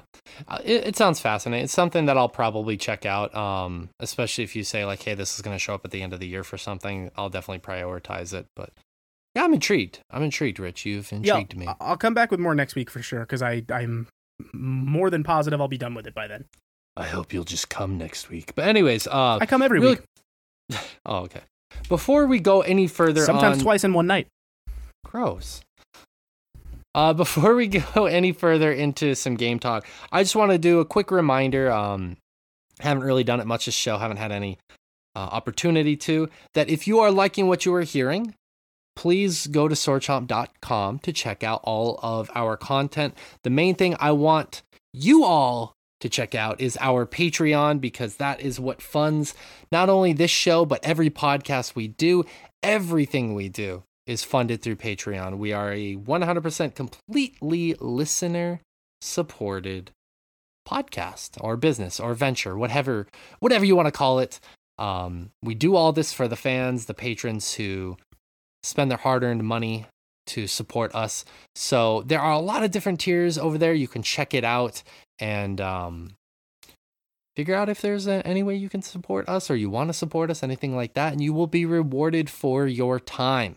Uh, there's a cool super secret Instagram page where the patrons get a weekly um, weekly video of what's going on at Sword Chomp. There are additional tiers such as a super secret Discord and other various things. And next week, I'm going to be um, putting up a Patreon poll, kind of talking about the experience of being a patron, and they will have a chance to win some sort of cash prize for that. So, Woo! yeah. Anyways, if you're interested, head over there, check it out, and um, we'll be glad to have you in the family.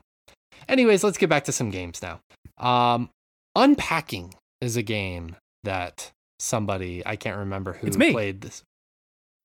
It's me. It's me. It's me. It's me. It's Rich. I played Okay. unpacking. Okay. Well, actually, since that's that would be two riches in a row, I'm gonna audible. Sorry, Rich. You're gonna have to hold Pretty on. Pretty fucked behind up, the frame. Let's do behind the frame first. Get some Josh back in here, Oh yeah, which is Uh, what she said. when she And can. He was like, "I'm tired." See, Um, that's how you use that phrase. Mhm. Yes. Um. I don't know why I went so high pitched with that. You were excited. Yeah. Yeah. I went to the Michael Mm. Jackson range up there. That's how. I'm bad. I'm bad. Anyway, sorry, Josh. Go ahead. I, I'm sure you're gonna have a hell of a time editing that. You're gonna be like, God damn it, Shay. Sure, editing. Um. um. What is it good for? Absolutely none. You actually had a little bit of soul there, Rich. What the hell? You like that? Yeah, I did. anyway, sorry, Josh. Maybe editing will happen. Um. some cutting rather. Behind the, Behind the frame, Frame. is a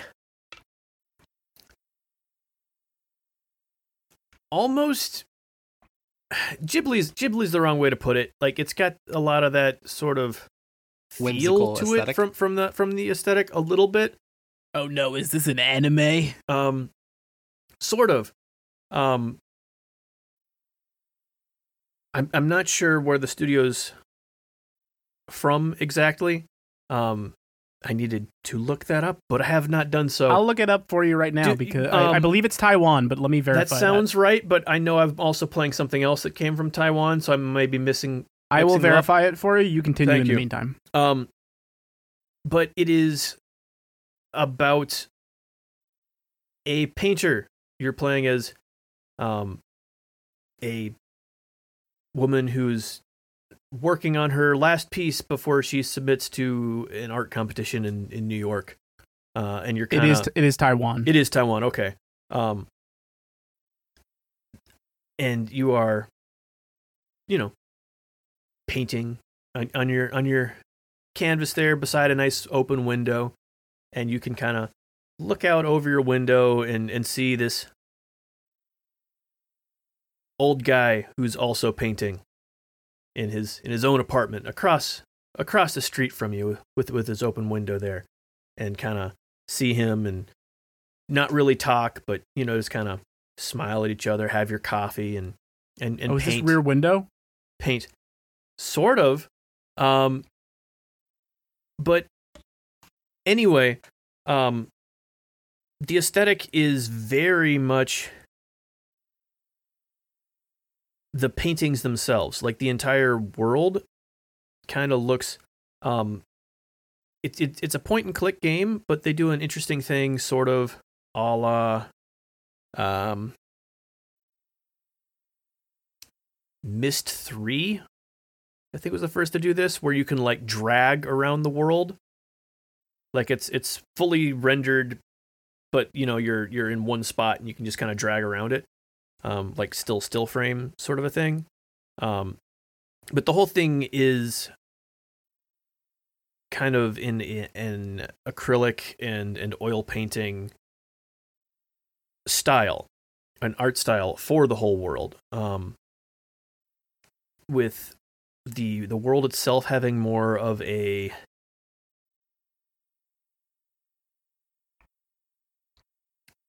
like kind of a loose um, more bold colors, sort of a, a style to it, and the paintings themselves themselves being much more detailed. Um, you know, lots of brush strokes and and and highly detailed paintings. Still, still in the same sort of acrylic style, um, but just kind of you know a, a, enough of a difference to you know have it not feel strange whenever someone paints you ever notice how that's strange when you're like watching a cartoon and everything's obviously painted but then someone paints something? How how do they show what that looks like How do you how do you differentiate? yeah how do, how do you not have what they're drawing there look identical to the drawing that's making it it's that same sort of thing but they they kind of pull it off nicely it's almost here. like a cartoon uncanny valley. Yes, yeah, it's kind of um but anyway, and so it's it's mostly kind of going about your day, doing a little painting here and there. Um and there's, you know, kind of the the mystery you've made up for yourself of man, what what is this old man like who's who's a painting across the street from me? What what's what's his whole deal? And kind of while you're supposed to be painting your painting, doing little sketches, looking in through his window of him at his easel and and, and his cat who's who who sits there and kind of um it's it is very atmospheric to start with uh until it starts going places because it's like it's it's very slice of life cheery from all the stuff that they kind of show from all the trailers and whatnot going into it um, and then stuff starts being a little weird. Um, Weird it's- good it's- or weird bad? weird as in weird, weird. Like you mentioned Rear Window, and it's not like you witness a murder or anything, but Damn. but um, you start noticing things that don't make sense. Um, like you're looking in your neighbor's window one time and you notice that one of the paintings he has on his wall is a painting you have on your wall. Um, Or he's communing with the old gods. Yes, yeah, and like little things like that that just things that are out of place that don't make sense, and then trying to piece together that that kind of mystery. Um, and it it ended up really not going where I thought it was going, um, from the beginning because it just it looks so much just like a kind of nondescript slice of life story about a painter, um, and it ends up. I, I was really surprised by the end. Like it's it's a fairly short narrative experience. I think it's only hour and a half ish. I'm I'm not sure exactly. It's fairly short. It's something you can finish in one sitting. Um, Sure. but it's it's I think it's worth experiencing just because it does. I wasn't sure at the beginning because it was it was it was exactly what again what they showed on the tin from from the early trailers because they just they show the beginning of the game. Um, but yeah, it was I was really impressed by what they did with it. Um, kind of tying a lot of the art style and storytelling style, which at the beginning I thought felt like okay, this is a little hokey, like they're kind of going overboard with it, and then they end up making it work by the end. Um, just because there's way more metaphorically going on with what they're doing with some of that storytelling stuff at the beginning than I expected. Um, yeah, I was I was kind of pleasantly surprised. Like I got it just because it looked pretty, and I like every now and then I want a relaxing thing that just looks pretty. Um, and that's kind of why I got it. And uh, it ended up being a little more than I expected out of this one, which is kind of that's always a good a good feeling. Kind of getting more than you're expecting out of something. Um, yeah, I yeah. like that. I like that analysis. Absolutely. I think that the way you summed that up is perfect. Something that you initially thought just looked good and was going to give you some peace of mind ended up being more than you expected. Yeah. Very cool. Yeah. And it's important to note that the full name of this game, which will help kind of explain Josh's uh just uh roundup there is Oh. Behind the Frame, the Finest Scenery. Mm-hmm. Yeah, they, it, it has to have a subtitle because again, it's The it's it's from Asia. I got to be honest That- with you.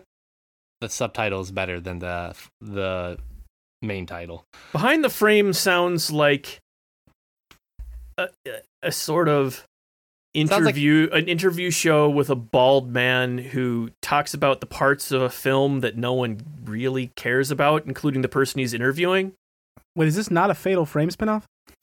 See, uh, to me, it sounds like a, a documentary on how to make good reading glasses or some shit. It is It's not a- a good. It's a documentary about Thomas Kinkade. Ugh. Gross. Um, but That's cool. a joke for white people. yeah. White Kids ask people your and Har- moms. Hallmark fans. Yeah.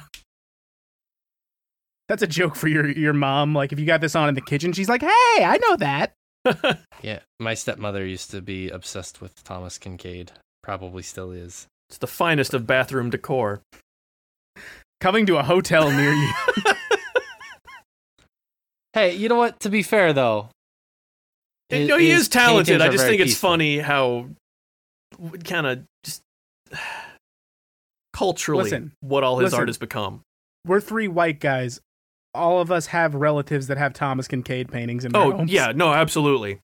Most You're- of them in you're hear a bathrooms, like I statistic said. right now that simultaneously won't surprise you, but will surprise you. Mm. um, reading on Wikipedia. According to Kinkade's company, one in every 20 American homes owned a copy of one of his paintings. Yep. Yeah, that's not surprising, Yeah. but also surprising at the same time. hmm Yep, yep, yep. And I forgot about this. He died nine years ago. Completely forgot about that. I never forget a kill. Well, seeing as how he died from acute intoxication from alcohol and dr- the drug diazepam, You paint snow-covered cottages for 60 fucking years and try not to drink the sorrow away. Yeah. That ma- that that completely squares. Fair enough. Fair enough. Uh, Rich, before we talk about death anymore, let's talk about unpacking, Sure. Which is about un- death, right? no, it's about unpacking. Damn it. Um, I want to say up front, this is a, a cathartic as hell game, and it's on Game Pass, so I'd recommend you both like take a peek at it if time permits. Mm-hmm. Um, this is an isometric point and click game that is exactly what it claims to be. It's about unpacking. Um, you never see any characters or anything like that. It's always It's, an uh, isometric. It's the opposite of the one that I talked about at the beginning of the year, which is moving out. Well, this is the the fun part of of unpack of Mhm. unpacking to me is uh very cool like low polypixel art. Basically, you were just in a. It starts with a room, starts expanding beyond that to here's boxes. You got to take objects out of them and put them where they belong. Kind of arrange a room, um, and it jumps basically following this girl's life through every significant move of her life. So it starts with it. I think I believe it starts in 1997 and you're just Mhm. unpacking your childhood bedroom. And I, I where I'm at now is like 2014. I'm like four or so moves deep. Um, you know, all the big ones like the college move, the move back home after college, moving in with your first boyfriend, like stuff like that. Mm. And like I said, you never see the characters, and it's as simple as I'm going to look at these things and put them where I think they belong. There's a ch- choice few objects that have will only go in certain spots, like, and it'll telegraph that to you by having it glow red, being like, "Hey, this can't Mm. be here." Um, like an early example of that in the first level, which is kind of cute, is there's a diary in one of the boxes, and there's only two places the diary can go. It can go on your desk or under your pillow. Okay. Um, It this. I mean, obviously, like you said, you don't see anybody in it, but this sounds a lot like Florence. It it gave me those vibes and the thing is you don't see the characters but i feel like you learn a lot about her through like the things she hangs on to over the years Yeah. Yeah. um and you'll see like scuff marks on older things like dolls and stuffed animals that stick around or um this is weird gamer brain but it's one of my favorite parts of it sometimes you're unpacking consoles and the Hmm. consoles are like always perfectly specific to like yeah she would have had a game boy color now she would have had a game boy advance in this year yeah. um, here's a distinct enough GameCube, and this is probably where the pixel art sings like most beautifully for me. One, their GameCube knockoff is really cool looking. Two, you're putting games away at certain points, Mm. and these covers can't be more than like 12 pixels. but you can look at them and be like, "Oh, that's Pikmin. That's Wind Waker."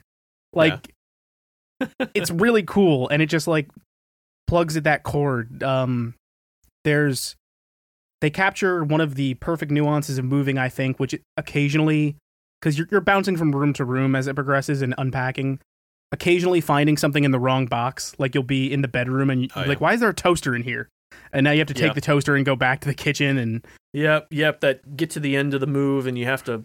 You've got like four boxes open and need to put shit wherever it fits. Yep. exactly Yep. at different Still points finding in your that life shit here.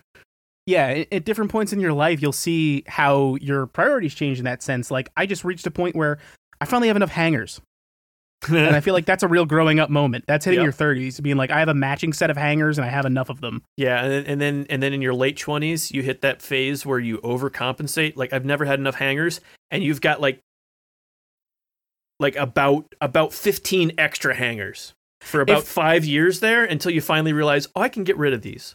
if i can make one change to this game i would make there be an option that you could throw some stuff out Uh, and uh, another, this is the one that probably hit me the hardest. There is a move in particular in here, um, where I believe it's You just gave me an idea for a game. Sorry, I'm I'm sorry I'm interrupting your flow. What if they made a game about hoarding and you have to hoard the most shit before you're hoarding neighbors? And that was the whole premise of the game. Just I don't know, man. I don't know if I like that. I mean, kind of fun. we're we're we're talking about Shin Megami Tensei Five soon. Yeah, we'll, we'll be getting there. I We're I talking about the, insert. You hoard items. You hoard you hoard your friends. I hoarded the most demons. hmm Hoard all the demons. Yeah. Uh, but I feel like I, I I get what you're going for, Shay. I feel like I wouldn't like that for the same reason I want to throw out button in this game. Sometimes there's too much shit. hmm Um, Fair enough. the there was one move in the middle there that really broke my heart, and it was clear that it was like, oh, moving in with the boyfriend, and it is the most dude apartment in the world. Like it is a bachelor pad. Ugh.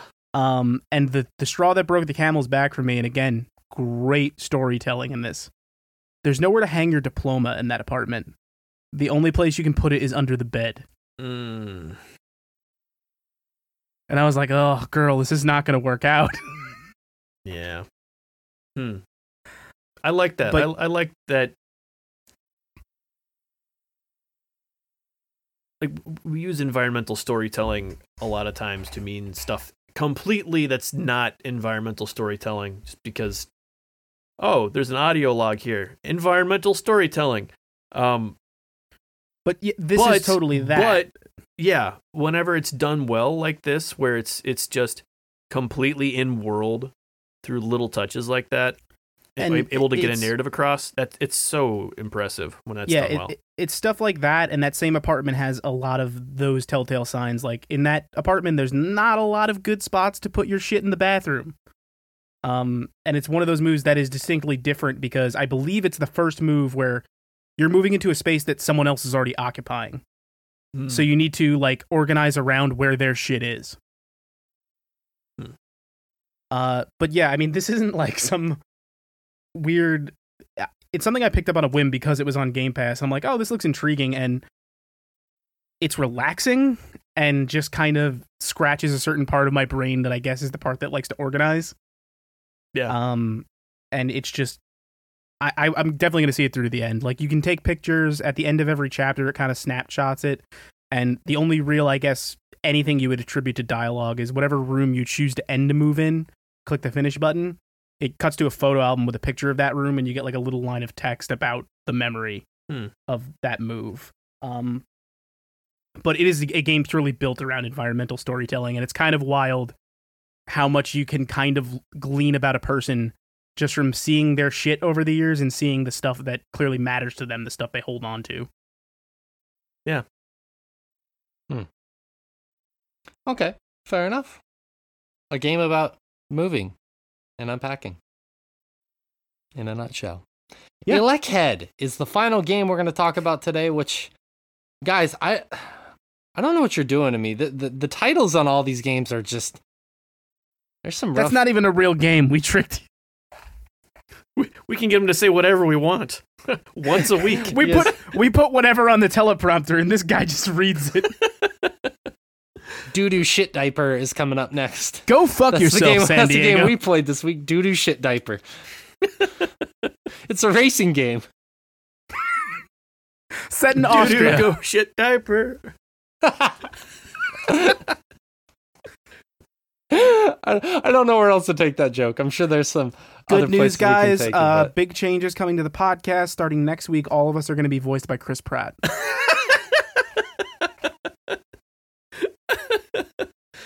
I Uh, hate, I hate this. uh, I thought you were gonna say starting next week we're changing the name of our podcast to Doo Doo Shit Diaper. Doo doo shit diaper with Chris Pratt. and the Chris Pratt. now I like this more. Chris Pratt in the Chris Prattettes. Now I like this less. um. Chris Pratt and the Pratt Pack. The Oh, Pratt that's Pack. better. Yeah. That's better. Chris Pratt and the Pratt Pack. we got it, guys. We got that. Yeah, yeah. also, Garfield and Mario week. are here. That's the Pratt Pack. Doo Doo it's Garfield Diaper and Mario. Chris Yeah. Pratt and the Pratt Pack. um. Ugh. Anyway, sorry, ElecHead, a game that you swear is the actual title of the game. Yes, yes. It's it's another game that it is what it says on the tin. Uh, you're a robot with an electric head. Um, and power has gone out in this entire Yeah, I played Moon- Maneater. moon base or, or whatever it is. Um, I think it's in a moon base. It's clearly a Mega Man level. I don't know Um, what you're talking about. Yeah. Um. So whenever you walk on any of these metal surfaces in the uh, in the world, you electrify anything that's on it, which can mean um, raising and lowering platforms or turning on defenses, like you know, uh, electric arcs or turning on sentry guns or stuff like that. Mm. Um, and it is kind of with that framework a puzzle platformer um, where you are trying to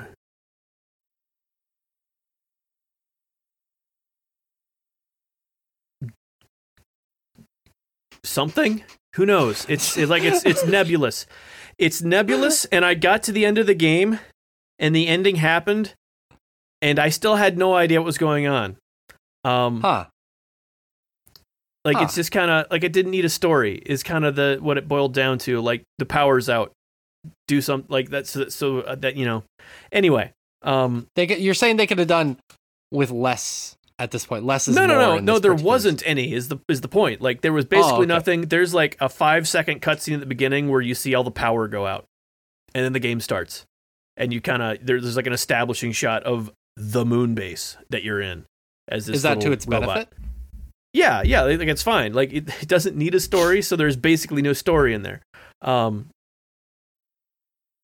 it it um like it starts off really straightforward. You can jump and that and that's it. And most of the puzzles are that what you're standing on is then it has power.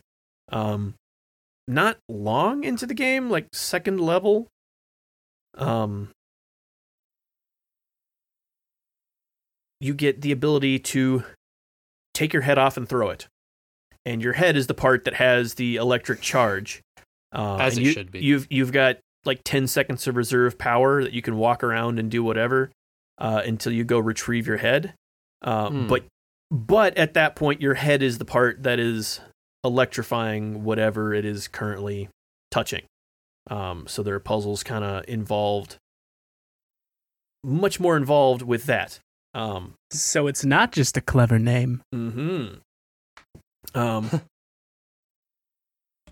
it the mechanic is good. It is it is a good good puzzle platform mechanic, and I think Hmm. they did an amazing job of just getting everything they could have out of it. Yeah. Um, it it is um so, some of them some of them were just like puzzles that I'd kind of um it, it's got uh, collectibles kind of hidden throughout there like it's it's a it's a pixel art game that has um there there's one collectible tied to a an alternate ending which is not super necessary thematically Uh, you know, because because again, there's basically no story there. And- Exactly. And, and getting a second ending, uh, and changing the ending was was still basically a nothing ending, but it, it's it was so funny. Like they did a good job. Like it's it's, it's humorous at that point. Okay, like there's a second ending to the story with no, or to this game with no story.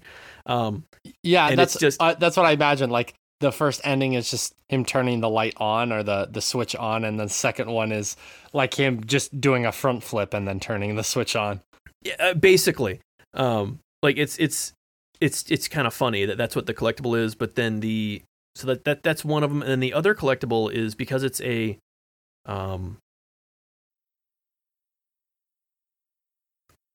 like really it's it, it's a it's a pixel art game but it's like a GBA um limitations pixel art game for the most part. Uh the game has four colors. Um you've got like essentially a light a dark and then two other that are generally mid-tone type things sort of like it's a GBA thing. Um Okay. and and the game generally with the default palette uses that to be like a light and a dark blue and then white and then a yellow. So you can obviously tell when things are electrified. Like it it, it works really well to get across everything they're going with or everything they're going for which I, I think that's the best palette just functionally. Um but then you also unlock different palettes like you get one that is just a GB like a regular Game Boy just like those four tones of green. Um, and you you actually unlock some palettes that are essentially um, the Game Boy Color. I don't. I'm not. I'm sure. I don't know how many people know this or not, but but uh, when you'd start a Game Boy game on a Game Boy Color, there were key combinations you could put on while it started up that would change the palette for the four colors, or or maybe more than four, but so you could have different color palettes, and some of the ones you unlock are just those Game Boy Color or Game Boy Color color palettes for the game. Um, like you can unlock one that's it's clearly downwell, like with that red and white and black um, sort of thing. It's it, they're they're fun. Like it's it's it, it's an it's a kind of I've not really seen palettes be a collectible before, but it's a fun little thing to kind of find. But, I but mean, anyway, the, they're, clo- they're- the closest to that would be like Psychonauts 2 when you buy some of those Yeah, yeah. aesthetic changes aes- in that game. yeah, yeah, yeah. Um, but like this is you know the color of the entire game. Um, but Uh, Any- any- Downwell any did the same thing. Yeah, uh, yeah, one of the one of the palettes you get yeah, is missed down. that. Anyway, That makes Um, sense. Um, but anyway, these things are kind of hidden off in mostly hidden rooms or kind of off the beaten path in a room you're already in. Um, and some of the puzzles, like in the main story, uh, or not main story, but like the main path that you have to get through, um, it's hard to tell if you're on the main path or not because they're they're tough. They get pretty tough with with some of the neat things they're doing with the um the mechanics there. Um, but they also let you teleport around from level to level, and the whole the whole thing is kind of a self-contained, basically a Metroidvania, but but not a Metroidvania, but it's it's a single self-contained map. Like you get the one ability. The only thing you get is the ability to throw your head. That's that's it. That That's you get fairly thing, yeah. early on. Um, but you can teleport around and like find other things to to see if oh maybe I'm not on the right path. Maybe I'm trying to solve something that's just an optional thing anyway. Um, Yeah. like it's it's all pretty obvious. Like you go from level one to two to three to four as just going through it. Like it's there's not really this There's a natural progression. yes like you're you're not going to get so lost that you're you know completely on the wrong side of the map but you might be like trying to solve a hidden room or something um Okay. but How long is the also um how long was it A couple hours three hours Let Okay, so it's a pretty it's a pretty short, self-contained. yeah fairly short game um but i, I like again like i kind of feel like it, they they hit all the puzzle ideas they had uh, and Hmm. because there are all these optional things you can go find uh, if you're thinking about how to solve something, you don't have to just stand in a room and beat your head against a wall until you figure it out. You can kind of, you know, stop, think about it for a little bit, and then go explore for a little while. Give you something else to do while you think about how to solve something else. Um, Yeah. which is kind of fun. Um, I think I think that's good. Um, Okay. For for puzzle games, is to have multiple things you can work on at a time. Right. Um, just Who would you recommend this game for? Like anyone who's played other games, like what would you kind of say? Like, hey, if you like this game, maybe you will like ElecHead. Um, I mean, like puzzle games in general. Like it's it's a it's a really solid puzzle platformer. Um, it's it's not like the most difficult because again, it's fairly short.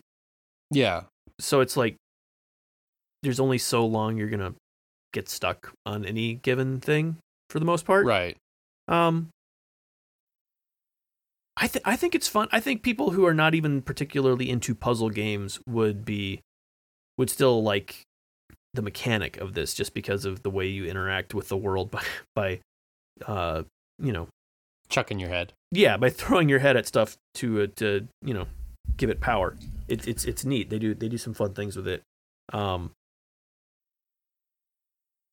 Is it going Like, to I- chuck its way onto your game of the year list anywhere? Ooh. I don't know. Like I always have a hard time with short games like this, and especially really niche ones that don't know where to put them. Like mechanically, like if we were doing a mechanic thing, I like I've got a feeling that they that that throw your head at something to electrocute it is. We are. I know, I know. This is this is anyway. Um, I like to whisper too. but yeah, like it's, Josh that, that's that's the sort of thing that um that I think it would really kind of shine in. Okay. is just just showing off how you can do something that different and have it just be done to that level in a in a game Right. like this. Um, right, right, right. Cool. Okay. Well, there you go. If you're a fan of puzzle platformers, which I am, check it out. I might be checking this game out. So, uh, we're gonna take one more final break, and then we're gonna come back with some back end stuff, which is social media polls. So stick around. We'll be right back. Hey there. Welcome. If you found this, you must be listening to the Chompcast. We appreciate you. Thank you so much for being here. I know you're wondering. Hey Shay, tell them about the other podcast. yes, I know you're wondering. What else could I listen to? Don't forget the other podcast. What else could I possibly listen to Tell them about the other from these guys? Shut the fuck up. I'm about to tell them. As I was saying, if you want more content from us and you want to hear us talk more about video games, head over to swordchomp.com where you can check out our other podcasts, such as Chomping After Dark, a spoiler cast that deep dives on various games and movies, and Evoking the Sublime, where Shay breaks down the history and creation of a video game, often paired with interviews from various developers. Thank you and enjoy.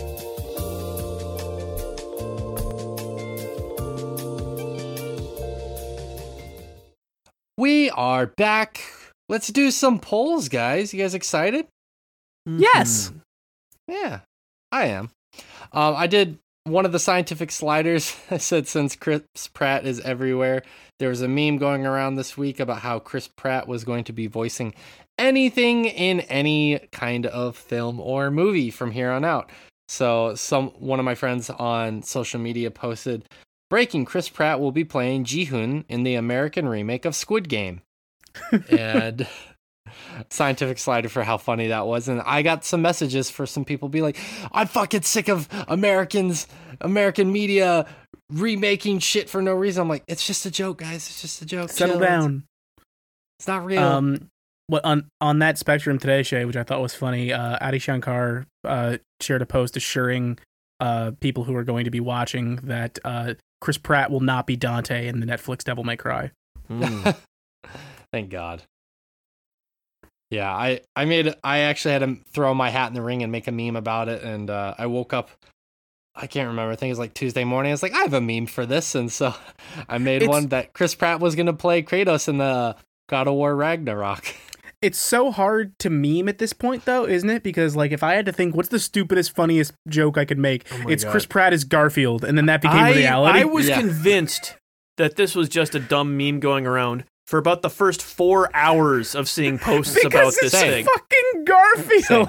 It like it wasn't until like halfway through the fucking day that I finally saw someone linking an article along with their memes. I'm like, oh fuck, this is a thing that's actually happening.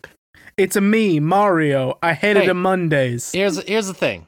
Shout out to whoever Chris Pratt's agent or agents are because Right? that dude has been getting good role after good role. He's getting work. Yeah. Yeah. Shout out to him. And like it's such a weird thing too to think about how Chris Pratt has like heel turned into one of the people that people love to make fun of in Hollywood. Think about just 10 years ago he was so well liked off of Parks and Rec and I loved him on Parks and Rec just like most Oh yeah, that's when he's at his most that show. lovable. Then he made some life choices that are concerning. yeah. But But we don't have to get into that. We're here to have fun. Yeah, exactly. So, anyways, the first actual poll I did. Um, I'm not a big fan of this. I figured this is more something for Rich to discuss, and actually, Josh, you too. PAX South was canceled indefinitely due to a lack of growth or vision. So I just had the fans pour one out, put put beer in between the two. I mean, it's like it's the same exact choices, but There's not a lot of growth hap- or vision in the South. So that makes It's true. you beat me to the punch. I was actually going to be serious so you could make the joke. But uh, you were one step ahead of me. But what I was going to say is PAX South is a fairly recent um, iteration of PAX. It, it is the smaller one. It's more centered around indie games and tabletop games. That was kind of the thought process there. It's a cheaper alternative to something like PAX East, which is the premier version of PAX. There are five different PAXs, now four. So PAX South was kind of like the cheap alternative where you could check some stuff out. And according to the creators and the developers or the heads of PAX South, that basically hasn't seen the same level of growth. And the pandemic really kind of exacerbated that. So they are indefinitely closing it down and until if and when they can come up with a new vision. Not surprising, I guess, because I've never been to a PAX South, but like you see growth in certain places and not in others. Um, I mean, PAX PAX East is now the biggest PAX. Like up to the point where just a few short years ago they changed the name of PAX Prime to PAX West because it no longer felt like the most important PAX. hmm Um, but uh, PAX East and PAX West are still dope as fuck. So maybe we don't so much need a PAX South. Um, I'm- and then if you want the board gaming option, you got PAX Unplugged, which is really cool. I've done that one before as well. And I mean, even a normal PAX, like the the amount of board gaming scope stuff there is is monumental. Yeah, absolutely. I mean, it's not necessary. I think it's cool for people in that area who didn't necessarily want to travel to one side. Yeah, it's a shame in that sense. but um i had a few people message me about that too and saying it's the beginning of the end for a lot of these um these gaming showcases in-person gaming showcases and i still I don't think I- that's necessarily true. i used to believe that i don't believe that anymore especially coming out of this pandemic people are itching to rediscover community again i think that's something we kind of took advantage of back Also, in the day, back in the before times. So now a lot of Mhm. us are harkening back, even for some kind of community. It doesn't matter gardening, video gaming, uh, sports community, anything. Like people are wanting to reconnect with each other. So I don't think that these ones are going to be like E3 or PAX East, anything like that's going to be going anywhere. well, I think E3 is a different story. Well, E3 is a different story, but I also think that E3 will figure out some way to become a hybrid um, online showcase, in-person showcase type of thing. Well, I, I've voiced this enough times in the past, but like I think the reason E3 I'm uncertain about is because of how much more successful things like PAX have been. Um, but yeah, like I mean, I was at PAX East right as this pandemic thing was kicking up back, when we were like, no, two weeks we'll be fine. Yeah. Um, and even for them cutting down, it was still packed. People were still out there. You know, we were like we were wearing masks, but we were having a good time. Yeah, and exactly. uh, I can't wait to get back out there at this point. Yeah, it'll be good. So, anyways, even though it's sad, even though it's expected, pour one out for PAX South. So next, Darkest Dungeon 2 is out and ready to suck you back into its dark world. Are you ready to take the plunge again? 42% of people said, I go into the dark. And 58% of people said, I'm not a sadist. Which, um, I gotta be honest with you. I, I've been saying that, like, I'm done with Darkest Dungeon. And I started seeing screenshots, and I'm like, why do I want to play this again? Why do I want to get back into very- this universe? Different game. I've heard that too. I've heard, like I haven't read exactly why because in the event that I actually do take the plunge and play it, I kind of want to be surprised at the difference differences that are in this one, but I definitely have read that it's a very different game Hmm. and The- to its benefit. Yeah, the I mean the only thing that's keeping me from it is um Time games no games like this i'm not responsible for either of those things um i don't really enjoy playing games like this in like super super early access because i feel like so much of the fine tuning has yet to come Yeah. money. a la Hades for me a few years ago when I hated it when it was in early access and now I love that yeah. game. Yeah, Yeah, I did not like the feel of that game when it first came out. i i liked it when it first came out and then once it was like a finished product I, f- I fell in love with it but like i kind of in the same way like hades i didn't play for like a year straight i don't want to burn out on this thing um Before only to not to that to not come level. back to yeah the way the Yeah. dev wants it to be Yeah, because that that sort of game is kind of built on the balance of it. or lack thereof depending on what the devs are going for Yeah, yeah. Um, like it, it's got to be tuned pretty well for it to not, or for it to to get across the the the, the feeling that they're they're they're really looking for out of something Yeah. like that. Right. Yeah, it's yeah, it's interesting. I do want to try it out, but yeah, I know it's also an early access, so I would rather play the fully finalized product so I can have a complete vision. And honestly, I'm glad it's mm-hmm. an early access right now because I don't think I'm ready to jump back into Darkest Dungeon yet. Yeah. The wounds are still too fresh. I haven't cured the bleed. I haven't put the bandages on the bleed yeah, that I the don't game play a lot of early access stuff unless it's like completely unique, and I just kind of want to see mechanically if if it's something that I'm am going to be interested in later. Because even though I've already paid for it at that point, I can kind of know whether I need continue to be excited. Stuff like uh, stuff like Teardown, or like uh, um, uh, Phantom Abyss. Like Yeah. just it, the the uniqueness of the concept is something that I kind of want to see right off the bat, and then not played them. i'll come then. back to this when it's yeah, polished up yeah. Like let me let me check it out real quick at the beginning, and then kind of leave it. I'm not I'm not someone to kind of pick at an early access game and see how it evolves along the way. Mhm. Hmm. Um, like I, I understand how that is an important role for a lot of these small developers to have that feedback. Um, but that's just not something I'm personally interested in doing. it's not everyone's play style Yeah. Yeah, unfortunately, I already feel overwhelmed with games as it is. So, yeah, that's not something I want to necessarily playtest for somebody else for free. Mm-hmm. Hey it's not for free you gotta pay for it Oh, that's true. Good point. Uh, I'm not reimbursed for it, is what I should have said. mhm. That would have been the better way. But, anyways, uh, next poll. God damn it. My phone. The Bloodborne Demaster is being released January 31st for free. There's a final there's a final official announcement for the release date. Two people have been working on this for a while now and it's being released completely for free. And I said, "How dope is that?" 73% of people said, "I'm on board." And 27% of people said, "Shut up already." Because this is definitely not the first time I've talked about it. Um, I'm kind of known here as being the guy who will fucking just try out fan made things often. oh i'm Uh, eager that- to try this out as well well, hold on. Give me a second, bro. Give I'm me sorry. a second. You guys keep just- jumping my shit. I'm, I'm leading you guys into the conversation. So I was gonna say this dates back to 2016 when I was trying out the uh, Super Mario 64 spiritual successor made by a fan and Pokemon Uranium. But recently, because we had a, Mr. Rich Meister join the podcast, that he's also willing to do that. So I have someone here with me who's willing to do that. And I was I was thinking it'd kind of be funny and a travesty if I ended up playing this D Master all the way through before I finished the original game all the way through. I think you should do it. I encourage it. just Um, didn't just to chaos. make somebody angry.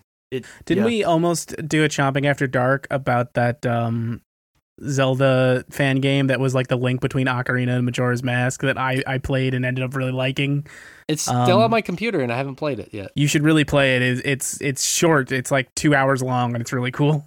Oh, I'd love to do that. Yeah, I should sit. I should sit down and do that this winter when I'm on Christmas vacation.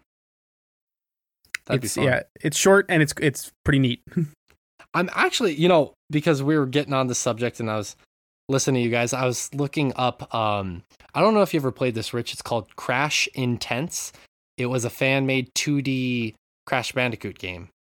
I have not played that. No. There's. Uh, I talked about it years ago on the podcast because at this point it's like four years old.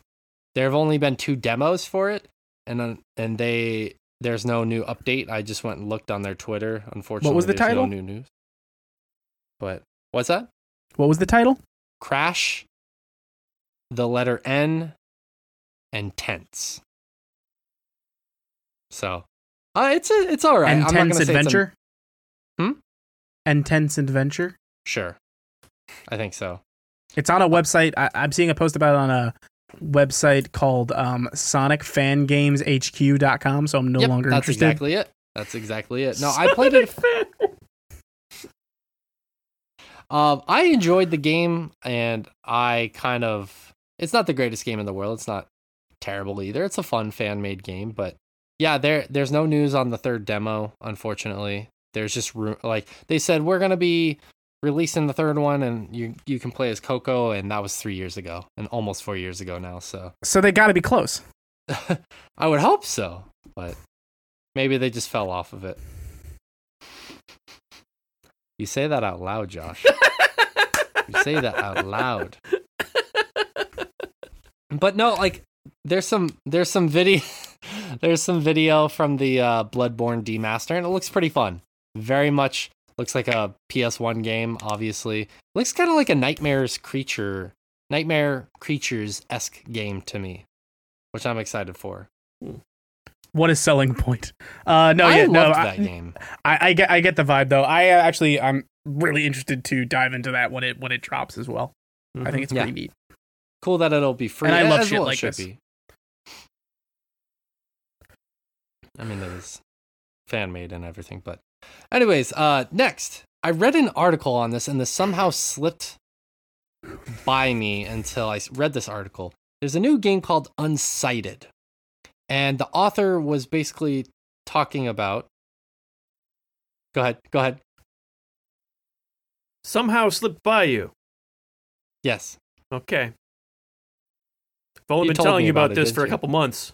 and I forgot about it. Okay. Because you you mentioned this poll, and I thought you were just fucking with me because I No, told you I about this completely game. forgot. I forgot. I'm sorry.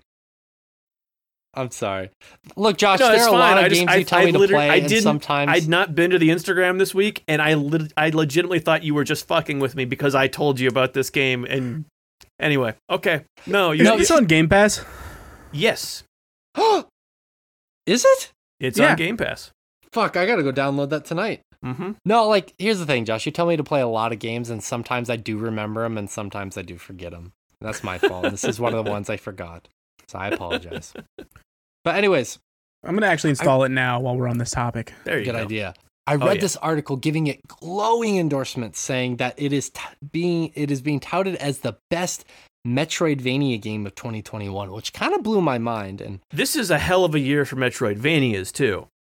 yeah, So that's that's a hell of a thing. If it's a hell of a claim. Yes. yeah, So I was curious um, if the fans hearing that, our fans, does that entice them to want to play it? 54% of people said it's in my sights. And 46% of people said, eh, I'm too busy. So, yeah. So We need to play it, boys, is what I'm saying. yeah, I'll, I'll jump on that. I think I'm there. I think I'm there for that. I'm curious because the, like I read the the article up to the point to where there were spoilers and it sounds very intriguing. It's got a corgi in it. You clearly just you could have just told me that and we could have Mhm. stopped. Pretty I'll sure you can spoil pet that corgi too. Fuck, I'm I quit the podcast. I gotta go play this game. I kind of want to, actually, but um, yeah. So very short, easy pull there. This comes from um, a few weeks ago, me playing Metroidvania. When you were playing a game and you feel it's starting to piss you off, what do you do? Um, fifty percent, fifty-seven percent of people said I power through, and forty-three percent of people said I turn it off. I'm definitely nine times out of the ten, uh, nine times out of ten, the power through type of guy where I'm fucking yelling at my screen. I'm throwing my controller into my couch cushion so I don't destroy it, but get some rage out and pick it back up. And I don't do that all drugs about it. I don't. I don't want you thinking like my house is like just crazy. Like It's just Xbox controllers through sheetrock everywhere. Mhm.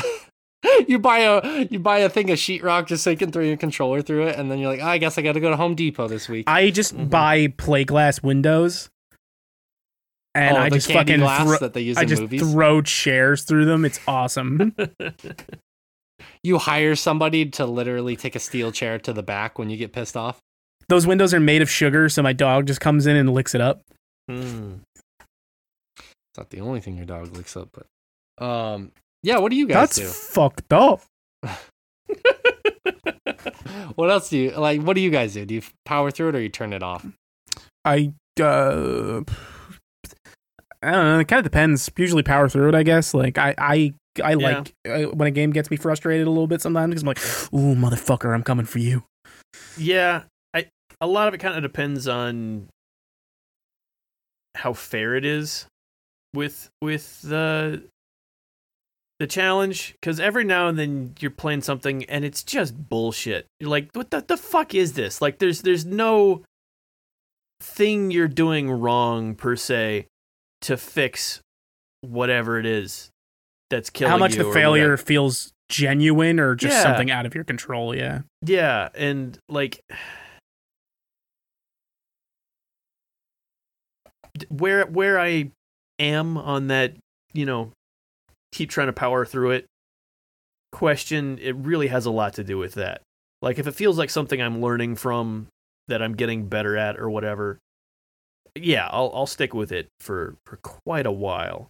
Um but yeah, yeah, like I fucking hate those bullshit deaths from you know Yeah, just just nonsense out of nowhere. I know what you're whatever. saying. Like Yeah. one thing that actually kind of harkens back to our topic earlier in the show. Um, one of the times I can remember being most ma- like the most angry in recent memory was in Doom Eternal in one of those uh what are they Slayer gates? Is that what they were Yeah, called? I'm the pretty Pretty sure. sure, yeah, yeah. God, those are Yeah, so I- good. The most of them were fun, but there's I think it was like the the second to last one that was just so difficult. And I was actually playing um some music from this hardcore band. Oh, what are they called? Doesn't matter. Anyways, I was playing some some music from this band just because I was getting so fucking angry and I, like I'd been playing this this gate for hours just trying to slay it and uh trying over the span of a few days to finish it and man was it angering I Mhm. tell you what. But yeah, I was Tell listening to this band. I'm looking their name up right now. They're called Dealer, and uh, they're they're a hardcore band. And I was just like fucking raging at this game. I definitely threw my controller a few times. I was like fucking "Ugh," like gamer rage, you know, like the Yeah. shit that people make fun of. Just sitting there like trying not to shit my pants. Fucking game. I eh." did I did get some slight gamer rage when I was fighting the last boss in uh, Kena. Mm. That's a tough boss. It's and not it just a tough felt- boss, but like that had almost all the combat in that game is outstanding. That last boss has shit raining down from the sky, and the way the camera angles work in that game, like stuff would just land, and you had no time to react to it. So just like, oh well, I just I'm taking that hit, whatever. Um, I probably wouldn't have felt so frustrated with it if it was one of those boss fights where it's like it's long and you have to start it from the beginning when you fucking I'm like Yeah. Ugh. like I liked everything about that except for the one spot where stuff is falling and you can't. It's not telegraphed. It's not like oh, there's a hard- shadow. You can you know There's to watch so out many for it. ads, and it is just like it's hard to keep up with towards the end. Yeah. But this isn't about Kena. This is about anger, which Yes. Kena made me feel. hmm That that that that one attack, one attack in the entire game. Is, What a bad album. I don't know why. When you said anger, that's immediately what I thought of. I thought that's of the worst Metallica album, makes sense. Which one? Saint Anger. I'm but yeah, really- I'm not a big fan of Metallica. There, I respect what they did. I like some of their older stuff. I don't know. I liked their one you set on respect Twitch. You respect cocaine? That's what Yeah, they that's the did. best. That's the best. Um, I was curious. Does this sound like you guys? I like playing games to search for Easter eggs and glitches. Sixty-four percent of people said you know it, and thirty-six percent of people said I like my eggs sunny side up. Just that instead of saying no, that was Aha. my way of yes, yes. Yeah, no, we got it. Yeah. It's weirder when you try and explain it. you're weird. But no, I was just curious. Great impression of my dad. You guys like searching for Easter eggs? Uh, I wouldn't say it's a main draw for me, but I don't, I don't not enjoy it. Yeah, yeah, yeah. Um,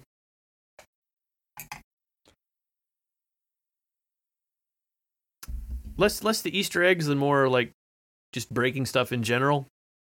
Yeah, Um, yeah. See, like how you just can break- personally- Yeah. Josh, I know you're a big fan of that. Yeah. Yeah. What's- like what's uh, I, one I of was your- telling Rich on our last God. break actually was that was actually I, I finished ElecHead and I was immediately like, ooh, I want to speed run this game just because of the way the mechanics play. I'm like, ooh, I bet this would be a fun game to speed run. Um, Which is insane thinking on my in my opinion. yes, yes. Speed run. Um, but anyway, so just because that's you know I, I I like breaking games like that in that sort of way. S- speed run. How could you, Josh? Says the man who trained to do Link to the Past randomizers for six months. Mhm. Yeah, I uh Josh, you're- I know you're a really big fan of that. What's one of what's probably one of your favorite memory recent memories of you like finding Easter eggs or trying to break the game with glitches and stuff like that? I mean, we kind of mentioned it's intended breaking the game, but there's so much stuff that you have to figure out. Oh, I can just do this thing, and it's completely unfair in uh, Inscryption. Um, and so, like, the whole game's kind of built around that idea, like of of just discovering something in a game. So it, it's it, it's kind of not fair for the rest of the competition. It's kind the of the moment. mechanic of it. Yeah, like that's kinda- big, big yeah. draw. Exactly. Um, actually, again, going back to to Kena, one thing that I found out in that, similar to Breath of the Wild, is that when people try to do a slowdown mechanic when you're midair, the ways you have to fake that in the game physics is always a little wonky. I, I don't know if you noticed this, Rich. You can get like twice the air time if you go to jump and then slow time down by by pulling your bow out.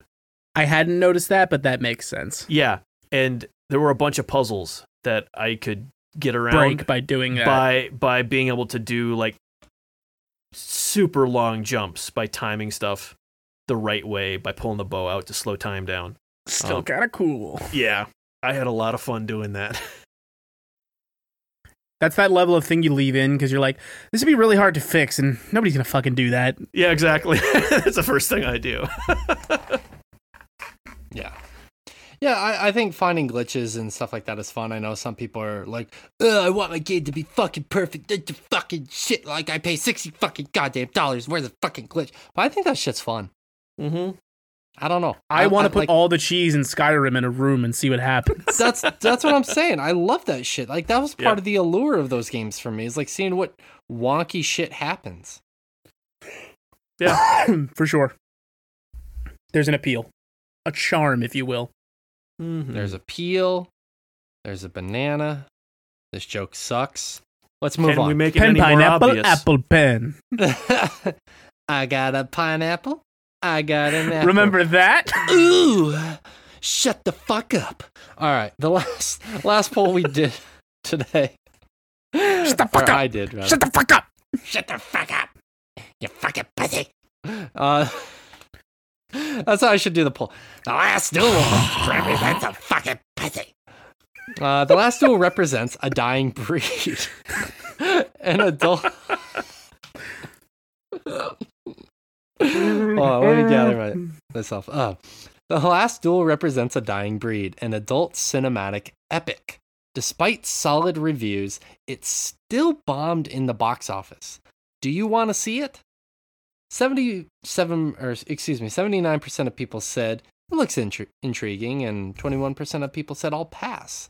Um, I was reading an article kind of theorizing about why the game bombed per se.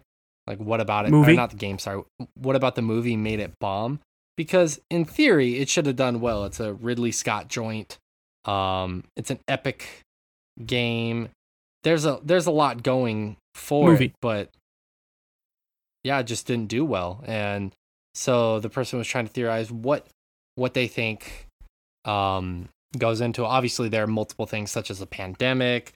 Um, it's a longer movie. The subject matter is kind of a little bit dark off the bat. It's like and, a and, and also the pers- publishers never did any advertising. Yeah, I was it. gonna say that I, there was almost no marketing for this movie. the only marketing really came from like the usual doing the late night circuit stuff. Um, I did Yeah. watch some of the stuff that Matt Damon was doing on the various um, circuits, and so I mean that was the only real exposure I had to that. If you're not interested in late night or watching those interviews, you had no exposure to that movie. So yeah, yeah, there've the been like is- no commercials or anything on any websites I'm on. Like And nothing someone, on YouTube. you know- or, Commuting to work every day, still, I never see any actual physical ads for it anywhere. yeah, I would say though that's that's kind of a hard one to sell though, like in in an ad because of the subject matter. It's like basically a knight is accusing his squire of raping his wife and thus entering the last duel, whereas the Well- last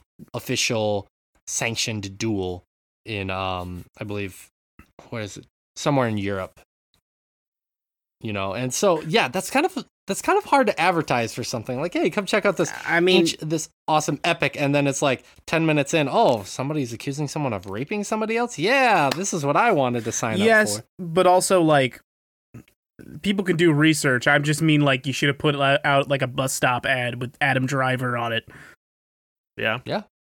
yeah. and that's yeah i i agree with that i mean i think they, they definitely could have done a little bit more for that video and like here's the thing ridley scott is was was an awesome director at of our of our time at growing up i mean gladiator i still love that movie i think it's a Yeah. phenomenal movie there are other movies he's done that are awesome but the article was kind of talking about how he think uh the the author thinks that these kind watching watching Rich Rich's brain die. it's been so, so so much fun. I, I haven't been paying attention. Should I be paying attention? Am No, I no, explaining this nothing. poorly, Rich? No, Is that what I'm doing? No, no, Just you trying to sell Ridley Scott with Gladiator. just Gladiator really broke my brain. Like Watching Rich's brain die over there is just What's wrong with Gladiator? that's not the movie I would use to sell Ridley Scott. Like, yeah, Gladiator's fine, but you know, I mean, there's some movies about I don't know stuff from space that maybe I would bring up. like what? Alien? Oh my Who gives Yes! a shit about Alien? I gotta fucking Blade go. Runner? Who gives a fuck about Blade Runner? oh my fucking god! I, it's so hard for me to draw like what part of this is a joke. Like two of the greatest movies of all time. There are they are great movies, but like I was trying to think of something a little more with our time. I mean, both of those movies, as amazing as they are, came before our time. So, Gladiator was one that's a little bit closer to our time. Kingdom of Heaven is a little closer to our time. Fuck Kingdom of Heaven. Nobody gives a shit about Kingdom of Heaven. I do. That's a great movie. Have you have you seen the the director's cut of it? Because it's they completely have. That's another one where Too busy. I was I was busy Yeah. watching the fourth director's cut of Blade Runner. yeah, oh exactly. That that's that's another one where the cuts of it are entirely different. It's you know sort sort of like you know the original Blade Runner or now Justice Yeah. League, where it's just a different movie. Yeah. What about what about his all-time classic Thelma and Louise? That action-packed adventure. That's the one I was actually really mad you didn't bring up. sorry, I'm sorry, Rich. That is a good But one. no, I mean, yeah, he he has a he has a whole host. I mean, like you literally go through the list, and he has a ton of really good films that he's been involved in. So I don't want to sit here and make this the Ridley Scott podcast at the end. Mhm. I Because apologize. we're doing that next week. But like, anyway, so this author was theorizing that those kind of like adult epic films, like a Gladiator, uh, or Kingdom of Heaven, Braveheart, those kind, those style of films, they're kind of a dying breed um, at this point. That film goers want something more digestible, like a superhero film. Which is guaranteed to bring people to the box office. You know, that's kind of where we're at. Even the right shitty now. ones still somehow make their money back. Yeah, and that that sort of like it, it's unfortunate that breed of film is dying, but also I, I think people are less willing to run out because of the pandemic. Even still, even if a Marvel movie's still going to fill out, so it's a bad time to launch something like that. Yeah. And I also do think the marketing just was basically non-existent, and Yeah, that's a contributing factor. Yeah. Yeah, like especially I, I, I think the marketing is a bigger issue there cuz like I think it's the biggest one for sure. it, it it's even if the box office is not going to be great. I mean, fuck the box office. Like you can still sell it, you know, rentals like uh, you know, streaming rentals and whatnot. It's there's there's still a way to make movies work during all Well, and this that's the thing, people- too, People have already figured out. I don't think they yeah they didn't do that either, Yeah. which could also very hurt it. Like if it had been like we're gonna put this out on HBO or something, like maybe you could have Yeah. done something smarter with it there. Like if I do not want, I didn't want to go out to a theater. Like I've been very picky and choosy. I went to Mhm. see Shang Chi in the theater, and I only did it because I did it in a matinee where I knew nobody was going to be there during the week. Yeah. Um, like if I could stream the, if I could pay twenty dollars and stream this to my house, I would have seen it already. Yeah. Um, the one thing I will say that makes sense is at this point, to be honest with you, because Marvel I think is a known quality and they're a subsect of Disney now. That I think those are kind of known qu- quantities at this point. That Yeah, you know that they're not going to be necessarily the most for the average person. They're going to be the most amazing, thought-provoking, top-of-the-line film, but they are going to be consistently they're just fun. to great. Yeah, they're they're fun. Yeah. Exactly. Exactly. Especially depending on what you're looking for in a movie. So, I mean, big budget, um, consistency. That's kind of what's selling at the box office right now. And it makes, like you guys said, it makes a lot of sense for the pandemic. So, yeah, it's kind of a shame. Like, I, I do want to see that movie still, and I'm going to go going to see that movie. But, um, yeah, I, I think some type of advertisement would have done wonders for that movie. So, Couldn't hurt. No. People Yeah. knowing your movie exists is never a bad thing. Yeah, that's always the first step. Someone knowing the movie exists. Hmm. Exactly. But, anyways, that's going to do it for our polls. If you're ever interested in voting on the polls, every Tuesday at the Sword Chomp Instagram, head over there. You can vote on the polls and uh, be a part of the conversation. Help us generate some topics to talk about. So, anyways, we're going to get out of here. Just one more quick run through of everything. If you are interested in more so- Sword Chomp content, head over to swordchomp.com where we have more podcasts for you to check out. We have a merch store for you to get some nice, sweet threads and other various items at your leisure. Christmas season is coming. Not a better time to shop to get your friends that sword chomp clock they've always been wanting to get. I really, I really need to get one of those for this office. Hmm. that would be pretty fucking dope. You'd be the first one to ever own a sword chomp clock. Yeah, I'm Just gonna buy one. Just saying. um, I don't know. I'm trying to sell you on your own merchandise, but I'm doing it. You didn't need to. I didn't realize we were doing clocks, and now I want one because it's stupid. Well, that didn't work the way I wanted it to. But no, um, you can head over to our site and check out other stuff. Uh, we do articles. Some, some, most of them are reviews. Some of them are other more thought-provoking type of pieces, or just ramblings from guys talking about games. And like I mentioned earlier, you can head over there check out the Patreon where uh, you help us keep the lights on and put out more great and amazing content. You also can ac- access our social media like our Instagram and Twitter. If you're not following us there, do so because we post some stuff there from time to time. And uh, last but not least, if you like this episode, please like, subscribe, Let us know if we could do any better. Let your friends know. Hey, these guys are kind of funny sometimes and talk about games sometimes. Check them out. Be great. Be great if you did it.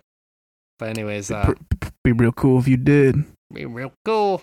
Anyways, we're gonna get the fuck out of here. Josh, thank you for being here from North Carolina. Rich, thank you for being here from New York. Shay, yes, thank you for being here from Japan. You're welcome. And uh, we will.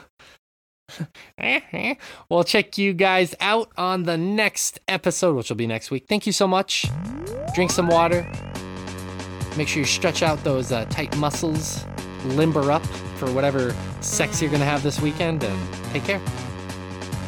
Missionary. Limber up for missionary, bitch.